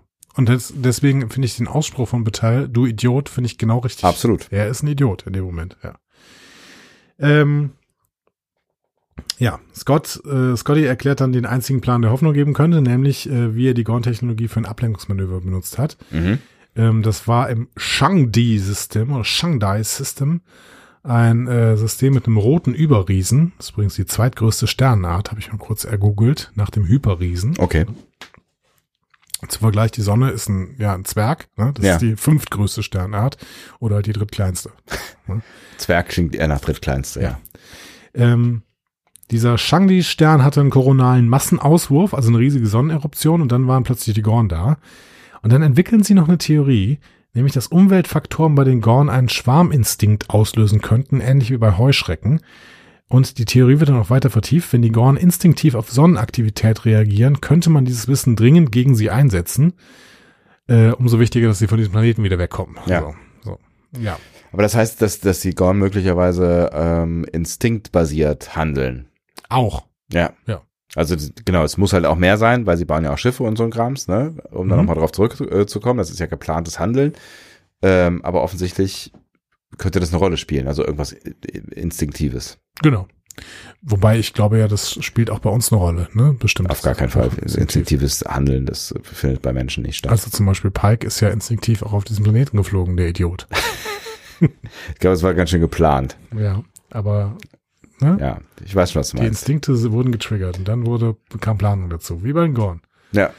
Ähm, so, um auch um die von diesem Planeten wegzukommen, hat Scotty eine Lösung. Scottys Plan, den Gorn zu entkommen, basierte nämlich auf einem selbstgebauten Transponder, der die Scan-Technologie der Gorn imitiert. Also der hat quasi einen Gorn-Transponder gebaut Ja. Und mit dem Gerät konnte er natürlich den Shuttle so tarnen, dass es auf den Gorn-Scannern wie ein Gorn-Schiff aussah. Äh, Und das gab ihm wiederum die Möglichkeit, unbemerkt zu bleiben. Ähm, Leider hat er dann Schaden erlitten und äh, deswegen Plasma verloren und das war ein Problem. Deswegen konnte er nicht so weit fliegen, ist auf dem nächstgelegenen Planeten gelandet und das war dann zufällig genau der Ort, zu dem auch die Gorn wollten. So. Also das ist wirklich so richtig dumm gelaufen. Sehr dumm gelaufen. Also im Prinzip, er hatte alle, er hatte die Lösung in der Hand, Ja. aber ähm, ja, dann ist halt was Dummes passiert. Ja. Ja, ja, genau. Also ich habe auch noch dann kurz überlegt, wie denen das eigentlich hilft, weil ich meine, die Gorn können ja wahrscheinlich bis zwei zählen und wissen, dass sie bis zu zwei Schiffe im Orbit haben. Und wenn sie dann ein drittes sehen, von dem sie nicht wissen, dass es da ist, ähm, ja gut, dann sehen sie, dass es Gorn, aber sie wissen eigentlich nicht, welches Schiff das ist. Und sie wissen ja eigentlich auch, dass es kein anderes Schiff da. Ja, gut, aber vielleicht kannst du bei den Jägern, die da überall so rumfliegen, kannst du auch mal die Kontrolle verlieren kurz. Also, Du meinst, da sind auch so ein paar andere Schiffe. Ja, es sind auf jeden Fall noch ein paar Jäger dabei. Ja. Ähm, die, er kriegt noch die Frage gestellt, ob er ein weiteres solches Gerät bauen könnte und er sagt, ja, ist nur möglich, wenn ich ein bestimmtes Bauteil habe, nämlich das Hubble Casey Stellar Assessment Array zum Ausschlachten. Okay, Kriegen wir so schnell nicht, Mann, Scotty. Problem. Ähm, ganz kurze Szene noch. Mbenga untersucht die Geflüchteten. Ortegas kommt zu ihm und gemeinsam erinnern sich an Chapel und ihre hoffnungsvolle Art. Alright. Habe ich auch eine Szene, die ich überhaupt nicht verstanden habe, weil ich irgendwie gedacht habe, warum verschärft ihr jetzt die Sorge um Chapel? Das ist was, was für niemanden funktionieren kann. Naja, vielleicht für den Moment. Es war nur für den Moment, für den Augenblick. Ja, aber ja, also gut, Strange New Worlds äh, spricht auch Leute an, die Chapel vielleicht nicht kennen, die nicht wissen, dass die in TOS irgendwie existiert oder so. Maybe. Und wie gesagt, ich glaube, das ist halt auch so ne, der, der Moment, wo du halt vielleicht ein bisschen Spannung generierst, wo dann vielleicht auch nicht jede und jeder einfach irgendwie drüber nachdenkt oder was nicht rational aufgenommen wird, sondern vielleicht auch emotional verarbeitet wird. Na gut. Okay. Ähm, wir gehen auf die, zurück auf die Enterprise. Spock entdeckt weitere Gorn-Schiffe, die aber erstmal auf ihrer Seite der Linie bleiben. Uhura und Pelia kommen dazu und präsentieren jetzt ihren Plan, nämlich das Gorn-Störfeld, äh, Störfeld, das von diesem Beacon ausgeht, mit der Cayuga Saucer Section zu, zu zerstören. Mhm. Ähm, und äh, Pelia machte noch einen Witz auf Unas Kosten. Wenn sie in meiner Klasse so geantwortet hätten, hätte ich ihnen eine 1 plus gegeben. Ja. Weil Una ja in ihrer Klasse eine sehr, sehr schlechte Note bekommen Ich hat. glaube, eine 3 oder so. Ja. Hat sie das nicht gesagt? Sie? Eine S. S? Okay. Der Plan ist jetzt also, Retro-Raketen auf der Saucer Section zu platzieren und damit die Saucer Section in die Atmosphäre stürzen zu lassen. Und Spock meldet sich freiwillig für die Aufgabe, die Retro-Raketen zu platzieren, denn er sagt, das ist eine nahezu unmögliche Aufgabe, kein Mensch kann das tun. Okay, also dass er sich meldet, okay, dass kein Mensch das tun kann, würde ich jetzt einfach mal bezweifeln, nachdem ich gesehen habe, was er da tut. Aber Also schon wieder diese heillose Arroganz dieser Vulkanier. Aber er ist back. Ja, Also ich meine, Spock ist back. Ja, er ist wieder, er ist Ja. wieder voll Vulkanier. Ja. Ne? Also das hat mir, das hat mich an diesen, diesen Typen in, ähm, in DS9 erinnert. Dieser Typ in DS9. Es gibt diese, es gibt diese äh, Episode, in der die ähm, Baseball spielen gegen das Vulkanier-Team. Und da ist der Baseball, da ist der Chef dieses Vulkanier-Teams, irgend so ein Captain, Ja. der sagt auch die ganze Zeit, Vulkanier können das alles, Menschen sind zu dumm dafür. ja, klar, da spielt schon so eine Arro- Arroganz, spielt natürlich immer irgendwie ein Stück weit eine Rolle. Aber ähm, die Frage ist halt, ob es wirklich Arroganz ist oder einfach äh, gekonnte Selbsteinschätzung. Ich bin das einzige Mitglied der Crew, der das schaffen kann. Das sind Menschen, Telleriten, Andorianer, Illyrianer, Lantaniten, Bolianer, Denubulaner. Naja, die, äh, es ist einfach so, die Vulkanier sind die Krone der föderalen Schöpfung. So. Und um nochmal dein Ding da von eben ähm, zu erwähnen, kein Mensch könnte eine Rakete auf einem Schiff platzieren, darauf warten, dass sie anhaftet und dann zur nächsten Stelle weitergehen, um den Vorgang zu wiederholen. Das ist auf jeden Fall was, was kein Mensch schaffen könnte. Auf gar keinen Das Fall. war keine besonders schwierige Aufgabe, die Spock da gerade tut. Nee, So. Also durch, durch, durch vielleicht irgendwie dieses Navigieren durch den Weltraum und so weiter, aber ich meine, das hat Michael auch geschafft. Okay, die ist äh, vulkanisch aufgewachsen. Ja, aber das hat Spock auch geschafft. Äh, das hat, ach, Spock. Genau, Spock hat es auch geschafft. Ja, das ist korrekt. Nein, Pike hat es auch geschafft, als sie die Hiawatha zum Beispiel äh, Ja. gerettet haben. Das Und ist ja auch hatten in der irgendwie- zweiten Staffel. Das ist ja auch irgendwie so was, was man auch schon ein paar Mal gesehen hat. So, Ja. ne? Timo meint, bei Spock ist das keine Arroganz, sondern tatsächlich Logik. Ja, Maybe. aber manchmal sieht Logik auch aus wie Arroganz. Oder Logik erfüllte Arroganz. Wir gehen nochmal in dieses Diner zurück. Äh, Schreibt Pike, Sönke übrigens dazu, Entschuldigung, soll ich Pike- vielleicht dazu sagen. Es waren nicht meine Worte. Pike, Pike, Pike, Entschuldigung, ich hänge. Pike, wa- Pike wacht auf, Ja, geht zur Tür. Ähm, Betel ist aber mit aufgewacht. Sie folgt ihm und beide diskutieren dann über Pikes Plan, Sch Scotts Shuttle zu erreichen. Pike will nämlich alle eigentlich allein gehen. natürlich. Das ist bei, bei guten Horrorfilmen geht, geht immer einer alleine. Ja, aber hier darf er nicht allein gehen, weil Betel sagt, nee, du gehst auf gar keinen Fall allein, ich komme mit. Ja, Er sagt dann, na gut, ich freue mich. Ähm, der Plan ist nicht perfekt, aber es ist das, was sie haben. so. Und dann wacht Scotty auch noch auf und der geht auch mit. Der Ja. bietet nämlich seine Hilfe an. So. obwohl er eigentlich ein äh, Angsthase ist, wie wir Ja. erfahren. Aber dafür bekommt er dann auch von Pike einen Phaser. der nicht hilft. wenn man ihn nicht hat. Das, auch das. Aber ne, war das nicht so ein ganz normaler Phaser oder hat er äh, kein- nee, das war auch so ein, so ein äh, Gorn-Fenster. Eye Spray? Ah, okay, ja. Ähm, ja, und wir gehen ans Bord des äh, Wracks der Cayuga. Chapel hat völlig überraschend überlebt. Äh, Wie konnte das sein? Ich habe keine Ahnung, wie das funktioniert hat. Und spätestens an der Stelle muss man noch mal kurz die Frage stellen, wenn die die Idee haben, dass sie diese Untertassensektion da in diesen Turm hineinjagen und Chapel überlebt, potenziell, wie viele andere Wesen Danke. könnten denn da noch auf dieser Untertassensektion Danke, sein? dass du das sagst. Weil es macht sich niemand Gedanken darüber, oder? Nein, genau. Chapel wird noch gerettet. Die Ja. beiden fliegen da irgendwie nachher schön raus. Und alle anderen, die vielleicht irgendwo noch in Gängen lagen und versucht haben rauszukommen, rums. Schade. Schade. Ja. Also, äh, naja. Weil ich meine, äh, verbessere mich, aber bis zu diesem Zeitpunkt können sie auch keine ordentlichen Scans machen. Nein, überhaupt nicht. Ja. Der Spock hat das die ganze Zeit versucht. Ja. Sagt dann, ja, ich kann nicht, ich kann keine ordentlichen Scans machen. Ich muss jetzt das Ding abstürzen lassen. Also, der hätte ja auch Chapel geopfert. Ja, offensichtlich. Also ähm, vielleicht hat er äh, der Idee auch erst zugestimmt, nachdem kl- klar war, dass die Krankenstation weg ist, aber Ja, offensichtlich. Ja. Äh, äh, naja. Äh, Chapel aktiviert kurzzeitig alle Lebenserhaltungssysteme. Sie geben dann bekannt, dass sie noch eine Stunde funktionieren. Die Lebenserhaltungssysteme, ne, praktisch. Ähm, dann sieht sie die Enterprise durch ein Sichtfenster. Geistesgegenwärtig fängt sie sofort an, Lichtzeichen mit der Taschenlampe zu geben. die War wirklich eine schlaue Idee. Aber keiner guckt mehr hin. Ja, ist richtig. Ja, die Idee ist ja eigentlich echt nicht so schlecht, ne? Na, die ist super. Ja. Genau. Weil wir hatten ja auch vorher gehört, dass die im Prinzip alle auch aus dem Fenster gucken sollen. ne? Ja, genau. Aber da guckt offensichtlich keiner hin. Ähm, Spock fliegt gerade nämlich auch im Raumanzug rüber zur Cayuga und beginnt mit der Arbeit im Schiffsrumpf. Fand ich, war alles schon sehr Discovery. Ne? Also erst diese Kraftfeld gehaltene Cayuga wie bei Burnham auf der Shenzhou und dann der Raumanzugflug wie bei Burnham auf der Shenzhou. ne? Ja. Ja, also alles wie die erste Folge von Discovery gerade in diesem Moment, ne? Irgendwie. Ähm, Ist doch schön. auch geile Szene, als Spock dann irgendwann am riesigen Rumpf genau an Chapels Fenster vorbeifliegt, sie aber nicht wahrnimmt. Ja. Spock!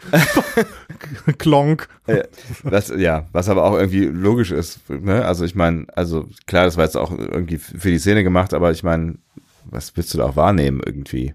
Naja, also wenn du da vorbeifliegst, kannst du mal durchs Fenster gucken. Ja, vielleicht. Aber ich glaube, er war hochkonzentriert, weil das war ja eine Aufgabe, die nur ein Vulkanier erledigen kann. Das ist der, das ist der Punkt. Ja. So. In Scotts abgestürztem Shuttle findet Scott jetzt das Gerät und alle werden dann aber durch ein junges Gorn abgelenkt. Das hat er sich nämlich ärger, ehrlich, ärger, ah, ärgerlicherweise hinter einer Kiste versteckt, die äh, Marie dann plötzlich wegnimmt. Warum auch immer. Ja. Ähm, ja, dann haben sie da plötzlich so ein junges Gornkind vor sich stehen. Ups. Jetzt pr- springen die Szenen relativ schnell. Chapel schnappt sich jetzt einen Raumanzug und sucht nach Spock, findet aber vorher ebenfalls einen Gorn. Und das ist aber offensichtlich kein Gorn-Jungtier, sondern wir sehen äh, dann erstmal einen ziemlich langen Schwanz. Ja, Oder zumindest einen mech- mechanischen Schwanz, äh, der in dem Raumanzug eingebaut ist. Aber es wirkt jetzt irgendwie schon, als wäre das halt ein richtiger Gorn-Schwanz. ja, ja, genau. Und genau, ja. Mhm. Aber jetzt erst mal weiter, ja. Was problematisch ist, weil in allen Episoden, in denen wir bis jetzt Gorn gesehen haben, haben die keinen Schwanz. Ist korrekt. in Also es wird- Ar ja. Arena, in The Time Trap, in The Mirror Darkly bei Enterprise, in Veritas bei äh, ähm, Lower Decks, Ja. in Embarrassment of Dupless bei Lower Decks, überall. Kein Gorn hatte jemals einen Schwanz. Wir haben sogar ein Gorn-Skelett in Discovery gesehen, Context is for Kings, und auch da keine Anzeichen eines Schwanzes. Ja, gut, ich meine, da hinten könnte natürlich auch einfach nur Knorpel sein, ne? Okay, ja, gut. Aber der Aber es- Rest, den, beim Rest bin ich bei dir. Das, äh, ja. Also Gorn-Neuinterpretation hier an dieser Stelle von Sven. Na, oder es ist vielleicht halt äh, ein jugendliches Gorn gewesen und der Schwanz verschwindet noch mehr. Weil die kleinen Gorn haben ja auch einen Schwanz. Meinst du, die werfen den ab? Es wären nicht die ersten ähm, wechselwarmen Wesen, die Schwänze abwerfen. Aber doch nur bei Gefahr, oder? Eigentlich schon. Hm. Also wenn jemand dran zieht oder so, ne? Flupp. Ähm, wir gehen erstmal zu diesem Jungtier auf dem, im Shuttle zurück, weil das schreit gerade Betel an. Wir haben ja ein optisches Alien-Zitat, ne? Aber, aber hallo, ne? Ja. Mhm. Ja, ja, ja. Und ähm, Betel stellt sich einfach in den Weg und dann läuft dieses Jungtier weg. Und warum? Das haben wir doch schon mal gesehen, oder? Haben wir? Ich meine, diese Szenerie hat mir schon mal, oder ist es, ist es die Alien-Szenerie? Ich glaube, das war Alien. Ist es Alien? Ja. Weil für mich war sofort klar, was, was Phase ist.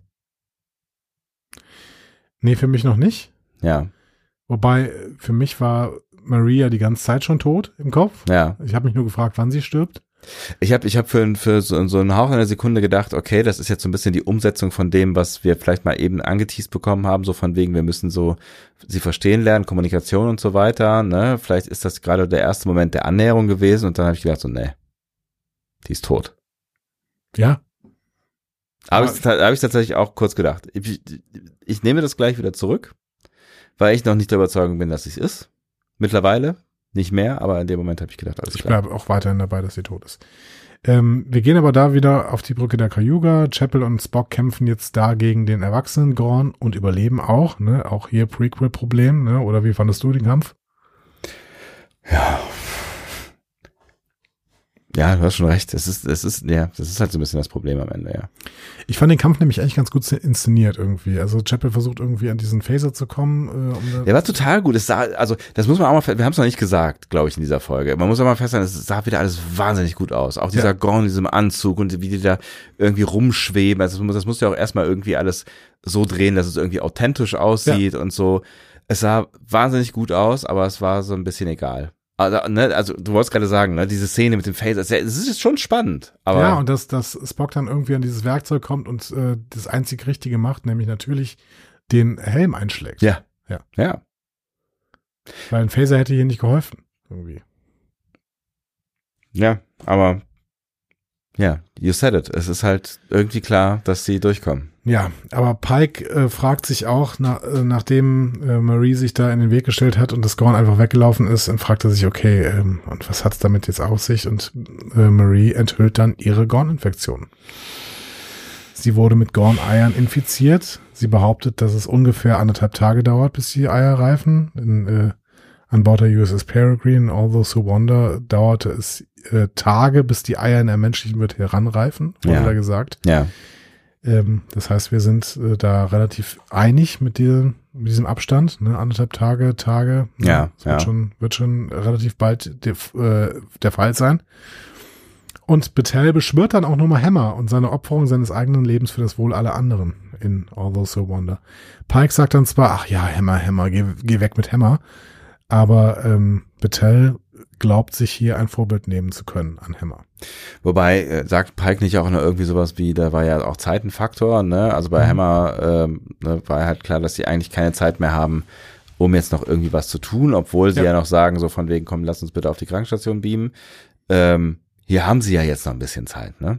Aber sie haben natürlich auch noch ein kleines Problem, weil sie sitzen auf diesem Planeten fest.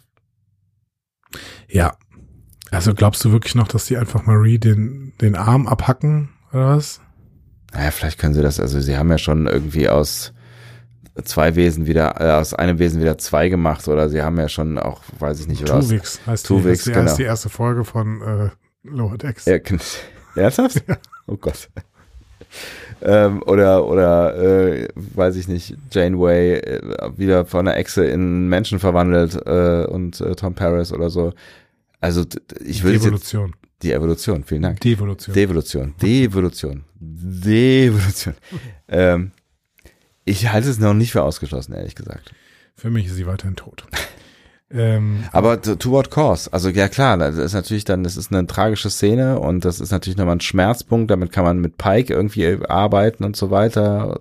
Man kann Pike verändern. Der Sunny Boy ist in Staffel 3 dann gebrochen, Mhm. Gebrochen. und ähm, verbittert. er brauchte auch noch sein Kriegstrauma. Das hatten, die anderen hatten es schon, aber er Der noch kocht nicht. zu viel und macht zu viele fröhliche Partys. So. Damit ist Schluss. Genau. Ja. Jetzt bricht sein Alkoholproblem richtig durch. Ja, maybe. Ich weiß, aber ich bin, ich bin noch nicht hundertprozentig überzeugt. Die Cayuga-Scheibe stürzt jetzt auf den Gornturm. Spock und Chapel fassen sich an den Händen und fliegen gerade noch aus dieser Cayu äh, aus der Cayuga-Scheibe raus. Ähm, der Störfeldturm der Gorn ist zerstört. Ähm, und wie du schon gesagt hast, glücklicherweise war Chapel zum Zeitpunkt des Angriffs mit Sicherheit äh, die einzige an Bord des Schiffes. Und Spock schickt hier nicht einfach eine Gruppe anderer, die noch bewusstlos waren oder versuchten sich von irgendwie vom Schiff, weg, Schiff wegzuarbeiten, mit in den Tod. Das ist natürlich niemals passiert. Natürlich nicht. Ähm, an Bord der Enterprise. Spock und Chapel werden an Bord gebeamt. Pike und Battelle kommen in die Krankenstation, wo Chapel dann schon wartet. Scott wird auch Pilia vorgestellt. Ne? Pilia ist die einzige Person in dieser Folge, die Lieutenant Scott auch wirklich Scotty nennt. Ja. Ne? So. Und natürlich auch Kent. Genau. Einer Ja. ihrer besten Studenten mit den schlechtesten Noten überhaupt. Passt. Ja, und auch alle anderen werden aus diesen, äh, aus dem Diner da hochgebeamt. Allerdings ist der Transporterstrahl grün. Ist dir das sofort aufgefallen? Nee. Wirklich? Ist kein klassischer gelber Transporter, sondern ein grüner. Hä? Und das meint was wohl? Hast du wohl den Kniff dieser Folge nicht verstanden? Denn kurz danach erfahren wir, was das heißt. Ähm, Pike erfährt er nämlich auf der Brücke niemand mehr auf der Oberfläche. Die Diner-Truppe ist nämlich von den Gorn. Ach so, Äh. hochgebeamt ja, worden. ja, ach so, ja, ja, klar. Äh, sicher, das habe ich gerade wieder verdrängt. Ja. Aber das habe ich tatsächlich nicht, also das war für mich eine große Überraschung. Dann, äh, das habe ich tatsächlich nicht gecheckt. Die stellen sich alle auf und dann kommt ein grüner Transporterstrahl statt ein gelber. Ja, habe ich nicht gecheckt. Und ich bin da optisch schon drüber gestolpert, aber ich habe irgendwie gedacht, äh, irgendwas ist falsch. Ja. So, und dann haben sie es kurz danach erklärt. Ja, und dann tritt ein Gorn-Zerstörer in die Umlaufbahn ein und die Jägerschiffe erhö- eröffnen dann auch sofort das Feuer auf die Enterprise. Äh, Starfleet befiehlt den Rückzug. Dringend. Was auch jetzt nicht total abwegig ist. Und Pike ist unschlüssig. Hm. Pike hatte in Saints of Imperfection bei Discovery eine Rede gehalten und hat gesagt, die Sternflotte ist ein Versprechen, ich gebe mein Leben für dich, du gibst dein Leben für mich und niemand wird zurückgelassen. Das war Pikes Standpunkt in Discovery. Ja. Und für mich sieht Pike unabhängig von Battelle hier so aus, als würde das auch absolut ernst, nein, ernst, ernst meinen, Ja. dass das auch das Credo der Sternflotte ist und dementsprechend April nicht gehorchen. Es ist natürlich auch so ein, so ein Militärding am Ende, ne? Also das ist ja auch heute noch irgendwie äh, oder ja, nicht so. ohne mein Team. ne? Ja? ja genau, oder wir holen halt auch alle zurück oder so. Also Mhm. wir machen auch wahnsinnig krass aufwendige Militäreinsätze, um irgendwie jemanden zu befreien oder jemanden zurückzuholen, der noch Ja. irgendwo in einer schwierigen Situation hängt oder wie auch immer. Das Militär lässt keinen im Stich, so Der Soldat James Ryan. zum Beispiel, ja. Ja, und dann kommt plötzlich die Einblendung beim hadernden Pike. Fortsetzung folgt. Und du hast mir panisch geschrieben, das ist ein fucking Zweiteiler? Es ist wahr. Damit hatte ich nicht gerechnet, wirklich nicht. Damit hatte ich echt überhaupt gar nicht gerechnet, weil die Zeit ist so, schon so auch irgendwie verflogen und ich dachte so, ach krass, und was passiert jetzt noch und wie lösen sie jetzt auf und was ist mit Patel und äh, war so so mittendrin und dachte so, was? es ist vor allen Dingen der denkbar schlechteste Moment für einen Zweiteiler, wenn wir gerade diesen Writers-Streik haben. Und total. Gut, der ist jetzt vorbei. Äh, Ja, aber das hält- hilft ja nichts. Ja. Nee, die, diese nächste Staffel, die wird sehr, sehr lang auf sich warten lassen und Ja. wir, äh, wir müssen mitwarten. Also es ist schlimmer als Best of Both Worlds. Ja, definitiv. Das, äh, wo du nur einen Sommer warten musstest. ja, wir, wir, wir Deutschen ja nur ein paar Tage, ne? Wir in Deutschland nur ein paar Tage, genau. Tja, aber jetzt, äh, Jetzt geht sind es wir- halt t- vorbei. Jetzt sind wir halt da, wo wir sind, ne? Genau. Was sagst du?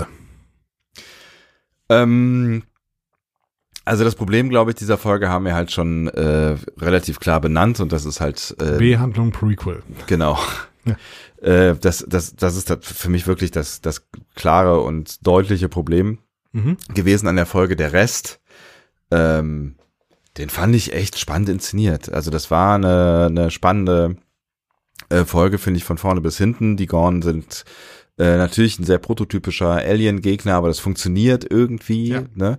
Ähm, du hast ja eben auch schon gesagt, ne, so di- dieses Alienhafte wird ja auch echt ganz gut äh, inszeniert und durch dieses Reptilienhafte Auftreten und so weiter, ähm, die sind halt schon irgendwie spooky. Ich fänd's ganz schön, wenn sie sie noch irgendwann ein bisschen ähm, Entspuken. Entspuken, ja, weiß ich. Also es wäre natürlich cool, wenn sie es vielleicht irgendwie noch schaffen würden, irgendwann da, aber ich meine, wir- da- auch da wissen wir Prequel-Problem, das wird nicht mehr jetzt passieren, irgendwann.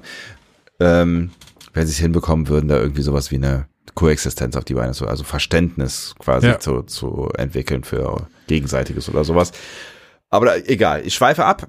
Äh, die Folge Äh, hat mir, hat mir wirklich gut gefallen. Ich mochte dieses, dieses Szenario, dieses Kleinstadt-Szenario. Das hat für mich auch alles gut funktioniert. Diese ganzen Spannungsszenen und die, äh, irgendwie die, die, die, dieses Zusammenspiel äh, unten äh, auf diesem Planeten. Mhm.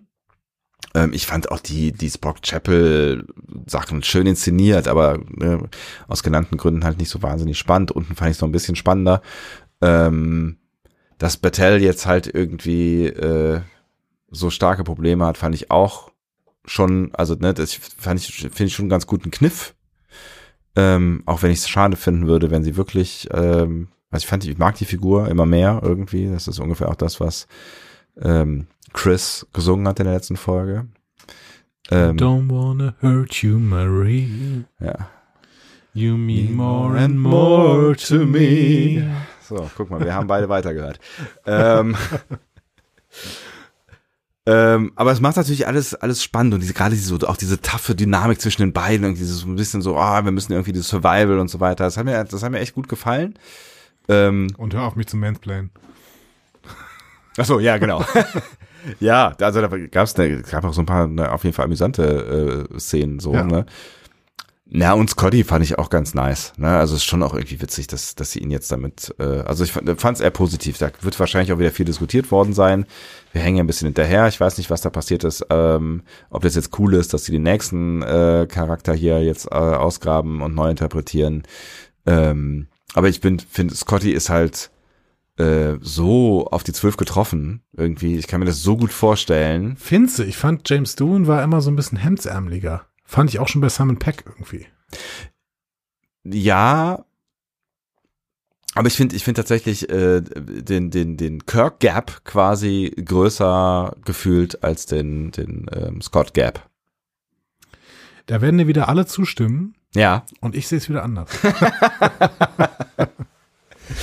ich finde, ich finde, dass ähm, der Kirk hier schon ab und zu getriggert wird von dem äh, derzeitigen Kirk-Darsteller. ja, Und den Scotty habe ich nicht so richtig gesehen. Ähm, d- was für mich überhaupt nicht schlimm ist. Ich finde, man muss da nicht äh, interpretationsgleich sein, immer Mhm. irgendwie in den Darstellungen. Und vor allen Dingen ist es hier nur Lieutenant Junior Grade.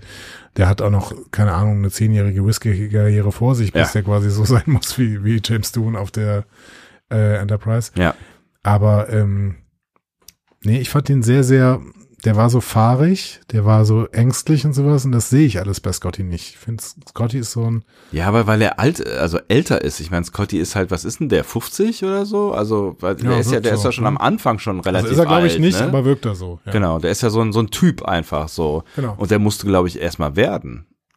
Ja, klar. Ich meine, wie alt ist der jetzt da? 23 oder was? Auf jeden Fall jung. Ja. Genau. Ja, aber ich finde, äh, ich sehe noch nicht, wie, wie aus diesem Scotty der James Doon Scott wird.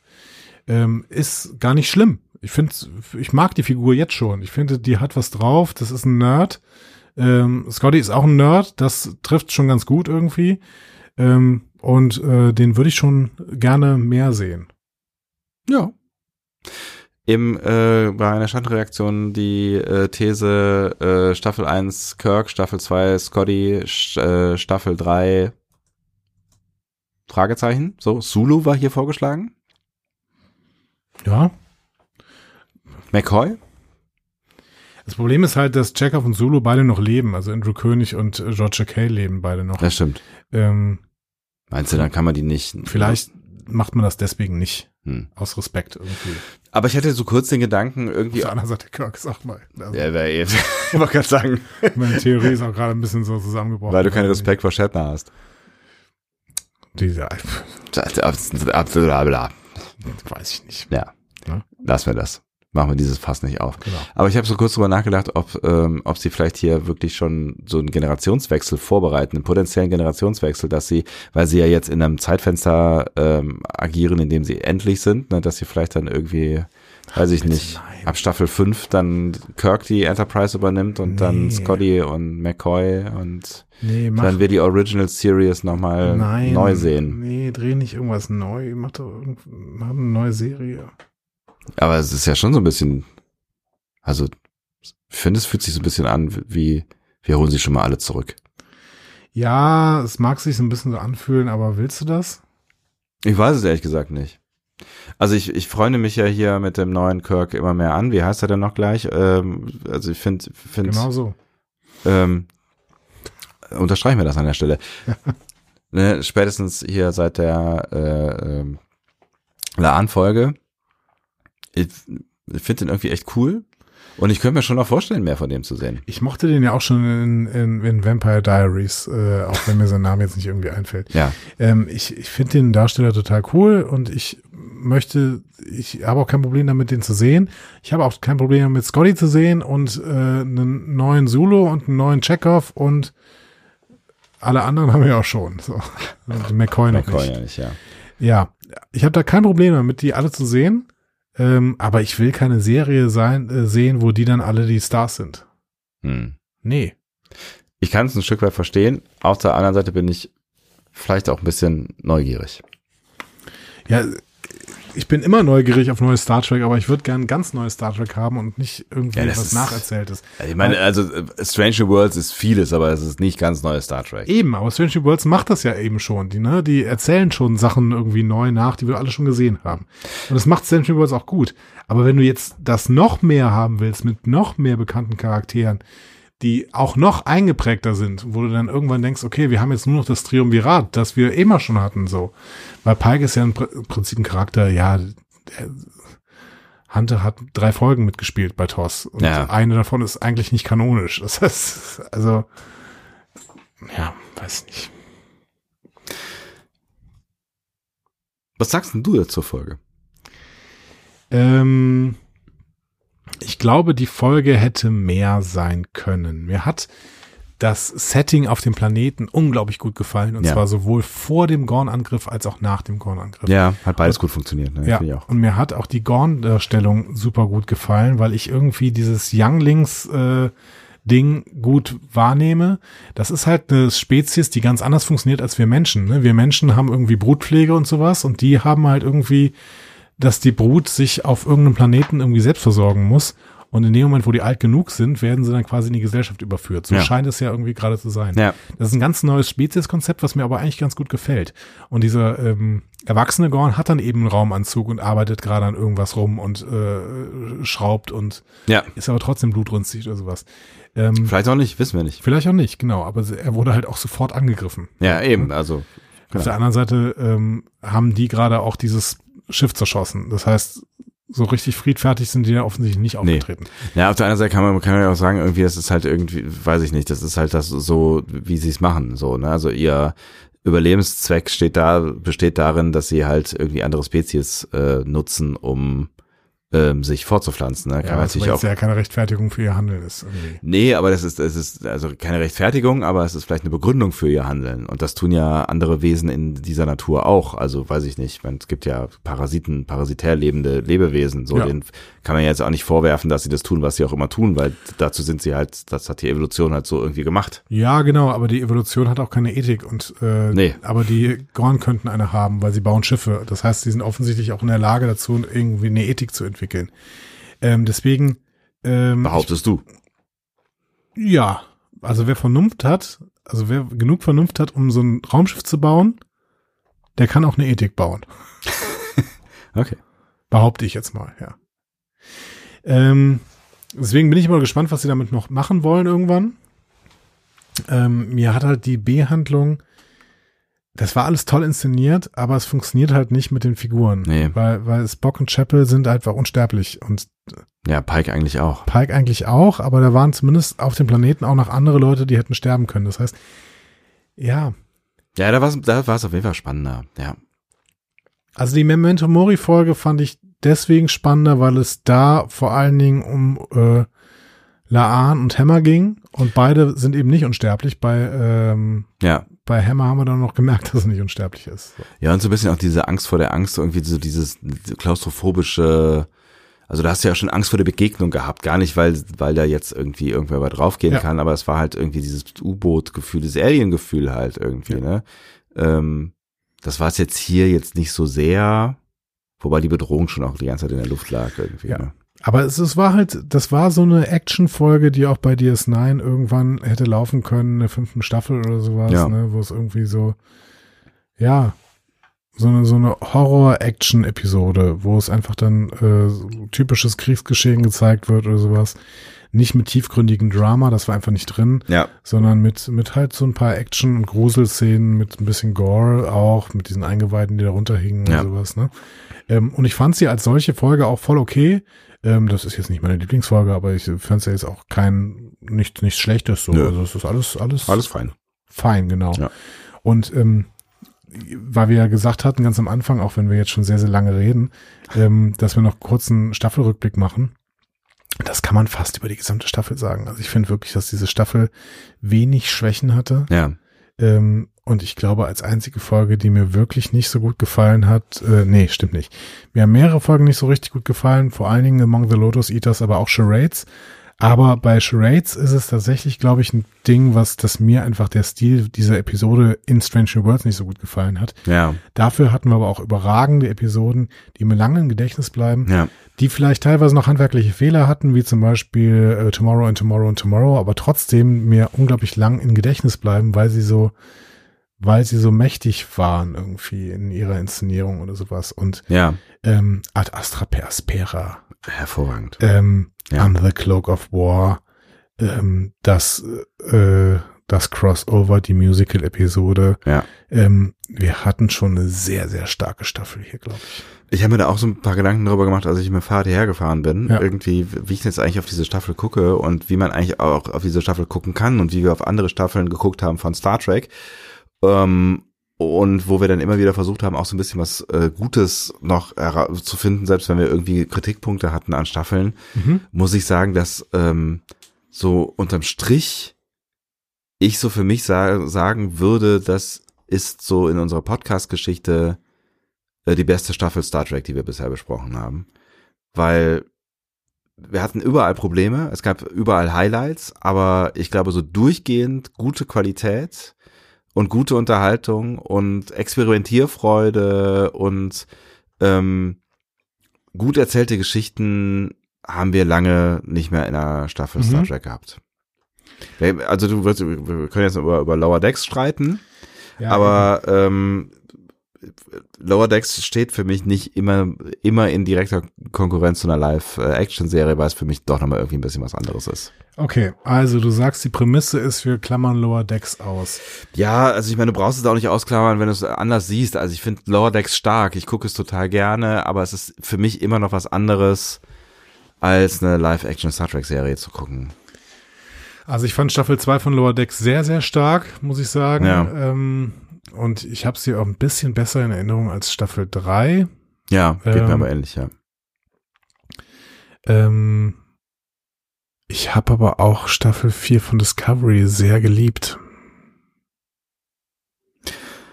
Ja, kann ich nachvollziehen. Aber ich glaube trotzdem, ich habe es jetzt alles natürlich nicht mehr so im Detail vor Augen. Ich glaube trotzdem hatten wir da mehr Probleme unterwegs.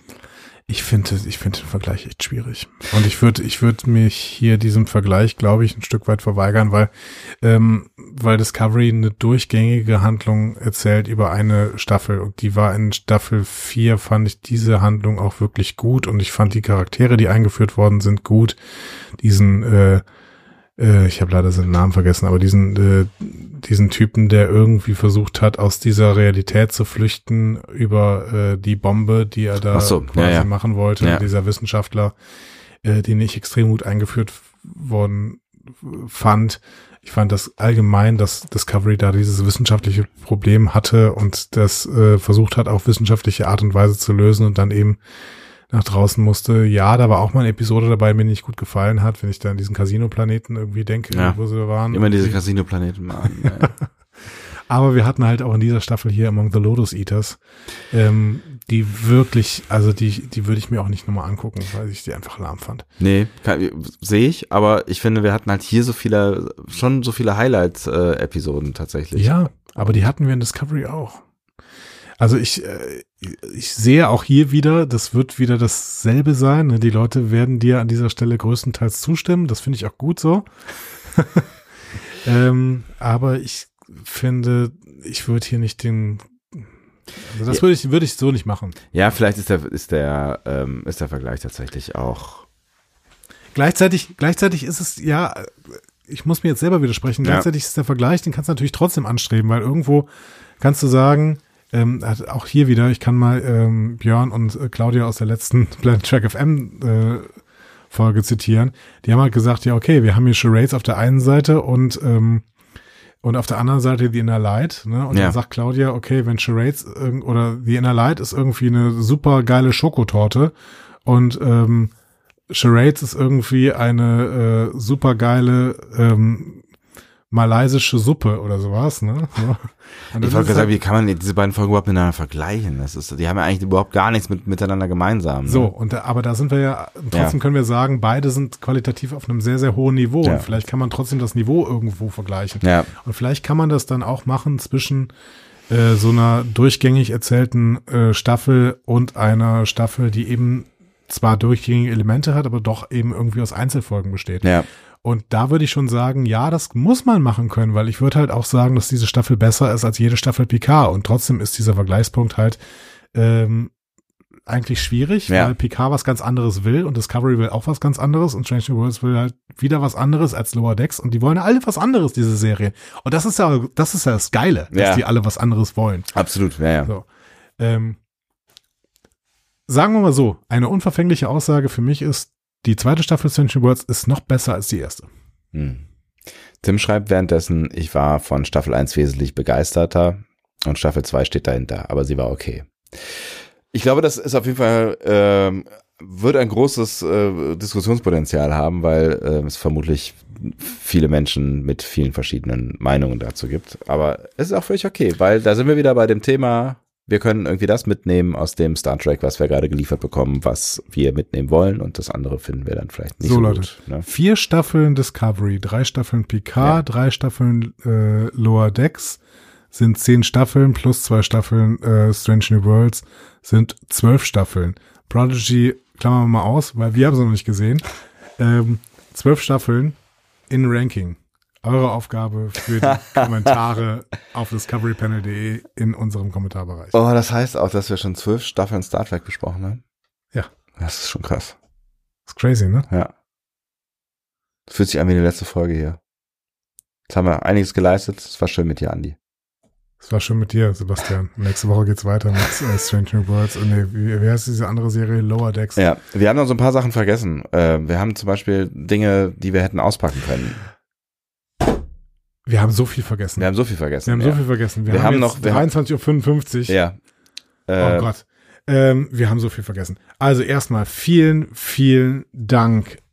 Äh, Lieber K-Fans, du, ähm, ich, ich war ein Arsch, muss ich sagen. Ja, das- du warst ein Arsch.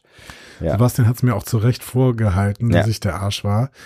Ähm, denn ich habe ja, als du ges- geschrieben hattest, Hammer, wenn ihr dieses äh, Periodensystem ne, weiter lernen wollt, da gibt's also auch so, so Becher und sowas, ne? Und so. Ja, lieber K-Fans, ähm, was hast du gemacht? Du hast uns äh, beiden einen Periodensystembecher geschickt. Mega geil. Hast du die bei? Äh, ich habe die bei. Ja. Ähm, ich bringe sie dir gleich vorbei. Ach so, weil ich aber- habe sie hinten im Auto, weil ich wollte sie eben nicht durch den äh, Halbregen schleppen. Okay. Ich bin äh, sehr gespannt. Ja, und ähm, da ist auch noch etwas drin versteckt, äh, was äh, eventuell aus Senfkörnern hergestellt worden ist. Zen vielleicht? Senf. Ach richtig, richtig, Also gut geraten. So. Äh, also vielen Dank, lieber K-Fans, äh, für dieses Geschenk und wir werden es demnächst auf ähm, Social Media, also vor allen Dingen auf Instagram, ähm, zelebrieren, Ja. dieses Geschenk. Ähm, so, und jetzt haben wir noch ein Geschenk für euch, beziehungsweise eine Verlosung. Genau, es sagen ja auch alle in der Standredaktion schon äh, Gewinnspiel, Gewinnspiel, Gewinnspiel. Gewinnspiel. Ich glaube, Gewinnspiel. Ich habe euch, ich habe euch gerade eben die Aufgabe gegeben für die äh, Kommentarfunktion. Zwölf Staffeln Star Trek in die richtige Reihenfolge für euch richtige Reihenfolge, qualitativ richtige Reihenfolge zu bringen. Was ist die beste, was ist die schlechteste und was ist dazwischen? Das heißt, macht ein Ranking für diese zwölf Staffeln. Und aus allen Leuten, die dieses Ranking machen, verlosen wir drei Preise. und zwar äh, mit einer großen Schüssel in der nächsten Woche. es ist natürlich, es ist, es ist, es ist natürlich so eine gewisse Enttäuschung für all die, die ähm, bis jetzt eigentlich nur zugehört haben wegen des Gewinnspiels. Ja, aber es war gut, das am Ende zu machen, oder? Ja, nee, nee, aber weil jetzt, jetzt haben sie natürlich keinen Vorteil gegenüber den Menschen, die jetzt einfach nur so ganz öde den Podcast hören. Ne? Ähm, Es sorgt für mehr Gerechtigkeit. genau. Und Gerechtigkeit ist unser zweiter Vorname. Andreas, Gerechtigkeit, dumm. Sebastian Gerechtigkeit Sonntag. Das klingt gut. Sebastian Justice. Anja, du musst das jetzt nicht mehr um diese Uhrzeit machen. Ich rede nochmal hier mit unserem Live-Publikum. Nein. Ist Ja, kein, also- kein Windhund-Prinzip. Nicht first come, first Ja, serve. um diese Uhrzeit kann ich das nicht mehr. Ihr könnt das auch morgen machen. Äh, Schreibt es euch in die, in die Kommentare, dass ihr das machen müsst, in den Kommentaren. Ja. Ähm, ich möchte aber nochmal sagen, dieses, äh, dieses, äh, was verlosen wir denn, Sebastian? Ach so, sollen wir das denn schon verraten? ja, wir können das verraten. Ja. Ähm, ihr Ach kennt, so, wir haben, vielleicht können wir noch irgendwie, äh, äh, hier äh, schreibt einer äh, gerade live, was ist, wenn man noch nicht alle, alle Staffeln gesehen hat. Lassen wir auch durchgehen, äh, dass, es, dass wir die Staffeln sind, die mit am Top Start 10. sind. Top 10. Top 10. Kriegst du Top 10 zusammen? Wer hat's geschrieben? Also Top 10 sollte man so sagen. CT. Top 10 sollte man Und so zur Not kannst du auffüllen mit Old Track. Nein, Nein, nein. Top 10 Das- kriegst du das- hin. Top 10 von allem seit 2017. Um nicht de- zu sagen New Track. ähm, so, was könnt ihr denn gewinnen? Ihr könnt Old Track Sachen gewinnen. Das ist Heritage Track Sachen. Heritage Track, ja. So, und äh, zwar gesponsert von dem lieben Michael Schuh, der ist nämlich ein äh, äh, großer Star Trek-Fan und er ist ein großer Künstler. Ist nämlich nicht nur ein wirklich großartiger ähm, Fotograf, Ja, es er ist sehr groß. Sehr groß. Was, groß, viel oft groß gesagt. zwei, ja, zwei Meter fünfzig. Ja. Habe ich gehört. Ja. Michael ist bestimmt 2,50 Meter. Nee, der Michael ist ein großartiger Fotograf. Der hat zum Beispiel in seinem ähm, Twitter-Dings hier, da ist äh, so oben so ein, so ein Banner Balken, ja. drüber. Ne, ja. So. Und da hat er das Foto dargest- nachgestellt, was Q und ähm, Picard in, zur zweiten Staffel Discovery, nee, Picard. Picard. zweiten Staffel Picard ähm, als Poster hatten. Dieses, Mit Ah. diesen schwarz und dann äh, da nur die Gesichter drauf. Mega. Das wollten wir immer mal haben von uns beiden. So. ne? Also, der Michael ist Fotograf. 1,77. 1,77, okay. Er hört noch zu. Ach, schön. Hi, Michael. Viele Grüße. Ähm, und äh, der Michael ist aber auch ein Künstler, denn er macht äh, tatsächlich ähm, Bilder von den alten Star Trek-Episoden. Der ist gerade bei, Großartige Bilder, ja. der ist gerade bei TNG. Ich glaube, Michael, korrigier mich, Staffel 6 müsstest du jetzt ungefähr sein. Ähm, und äh, du hast quasi zu jeder Episode bis jetzt ein äh, Bild gemacht. Ich kann mal gerade gucken, wo du genau bist, weil du postest die ja immer bei Twitter. Was eine, eine äh, großartige Idee ist, wie ich finde. Genau. Und Stell dir das mal vor, also, ne, als, als, Season als, 5, Anson Rowe ist er gerade. Genau. als äh, Ausstellung und du gehst, gehst durch die Staffeln von Star Trek. Wie geil Ja. ist das eigentlich? Das, Ja. ist, das ist wirklich großartig. Ja. Und ihr könnt äh, drei von diesen Bildern äh, gewinnen. Staffel 5, sagte äh, Michael. Genau, Übrigens. ja. genau, bei Anson Rowe. Ja. Ähm, ihr könnt drei von diesen Bildern gewinnen und zwar auf Leinwand gezogen. Und die werden dann einfach zu euch nach Hause geschickt. Jetzt kannst du mal gerade gucken. Ähm, der Michael hatte mir nämlich noch die Größe geschickt, in der sie, er sie verlost oder in der wir sie verlosen können. Genau. Ähm, ja, mehrere kleine. Drei kleine. Drei Kurze. Ich nehme auch gerne drei Drei Kurze. kurze. Ja. Jetzt habe ich's, äh, ich hab's, ich hab's verschleppt. Aber auf jeden Fall drei äh, kleinere von diesen äh, Bildern verlosen wir. Ne? Also jeweils eins. Ihr könnt eins davon gewinnen. Ja. Und das Geilste da an dieser ganzen Nummer ist, wenn ihr das gewinnt, dann schreiben wir euch an und dann könnt ihr euch einfach eine Folge aussuchen. Das This ist mega. Ends in Row. Das ist richtig, äh, richtig mega. A3, sagt Michael Schuh. A3. Ja. Es ist, es ist super, dass Michael in der Schattenreaktion ist und du das sofort nachlesen kannst. Ja. ähm, ja genau. Weil Ich, ich habe immer diese Informationen nicht alle äh, dabei. Ja, das mit den Informationen ist ein Problem in diesem Podcast.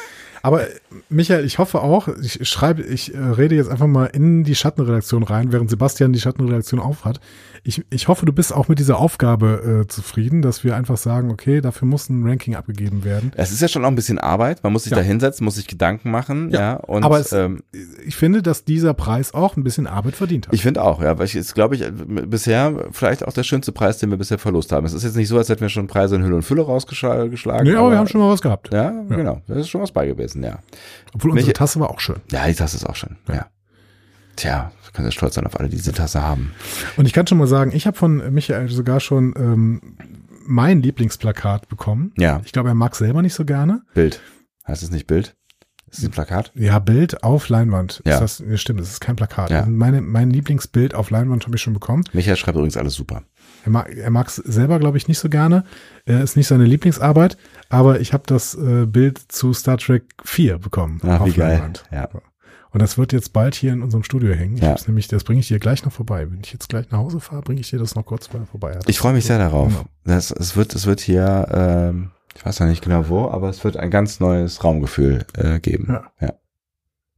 Da vielleicht. Das, da hängt ein Bild. Ja, aber das kann ja weg. Seien Sie ein guter Mensch, bringen Sie das Publikum zum Weinen, steht da drauf. Das ist schon ein guter Spruch auch. Wir werden einen äh, Platz hier in Wir werden diesem definitiv Raum einen Platz finden, finden. einen Ich bin- großen Ehrenplatz. Genau. Oder wir hängen ihn ins Schaufenster. Oh, das wäre auch geil eigentlich, ne? Ja. So eine Staffel. Das wäre richtig gut. Und dann machen wir da so im Halbkreis Discovery Panel drumherum. So, jetzt haben wir eine Idee. ja, genau. Also ich hoffe, ihr habt jetzt alle verstanden, was ihr tun müsst. Ja, Äh, der äh, Post wird jetzt gleich online gehen, wenn Sebastian diese Folge fertig geschnitten hat. Das heißt ungefähr um 1 Uhr. Was? Was soll ich denn da machen die ganze Zeit? Es ist jetzt 0 Uhr. Ja. Schneiden erst vorne, vorne ab, hinten ab, b- raus mit dem Bums. Stimmt. Genau. Äh, und das ist auch ein gute, gute, gutes Schlusswort. Vorne ab, hinten ab, raus mit dem Bums. Los. Das waren z- äh, zehn hervorragende Folgen Strange New Worlds. Es hat mich Ja. äh, sehr gefreut, die mit dir besprechen zu dürfen. Es hat mich mindestens genauso gefreut, dass ihr mit dabei gewesen seid. Und Wir haben äh, wirklich viel hier prä- in Präsenz besprochen. Ja, in den das letzten stimmt. Ta- In den letzten Wochen. Das fand ich richtig gut. fand ich auch richtig gut. Es scheint ein Konzept zu sein, an dem wir weiter arbeiten können. Definitiv. Ja. Aber ich bin jetzt sehr müde, muss ich sagen. Ich bin auch sehr müde, meine Herren. Aber es liegt auch so ein bisschen daran, dass ich noch so ein bisschen verschleppte Partymüdigkeit in mir trage. Party. Party. Du bist zu alt für Party. Mach das nicht. Ja, das ist das Problem. nee, es ging, es ging ganz gut. Es ging ganz gut. Aber das ist so, ich kann, konnte leider nicht äh, auskatern, und sondern musste arbeiten. Und ähm, Aber es ist ein gutes Stichwort, denn es muss ich morgen früh auch. ja, heute früh, um es genau zu nehmen. Heute früh, Ja. genau sechs Stunden. In diesem Sinne, ähm, Ab in die Koje. und schreibt uns doch auch mal, was ihr von dieser Staffel gehalten habt. Aber ich Bitte. glaube, diesen Auftrag habt ihr schon Bitte. quasi wahrgenommen. Ne? Genau. Äh, Bis nächste Woche mit äh, Lower Decks. Ähm, genau, mit der Folge Two Weeks. Das macht mir ein bisschen Angst, ehrlich gesagt. Bock. Tschüss. Tschüss.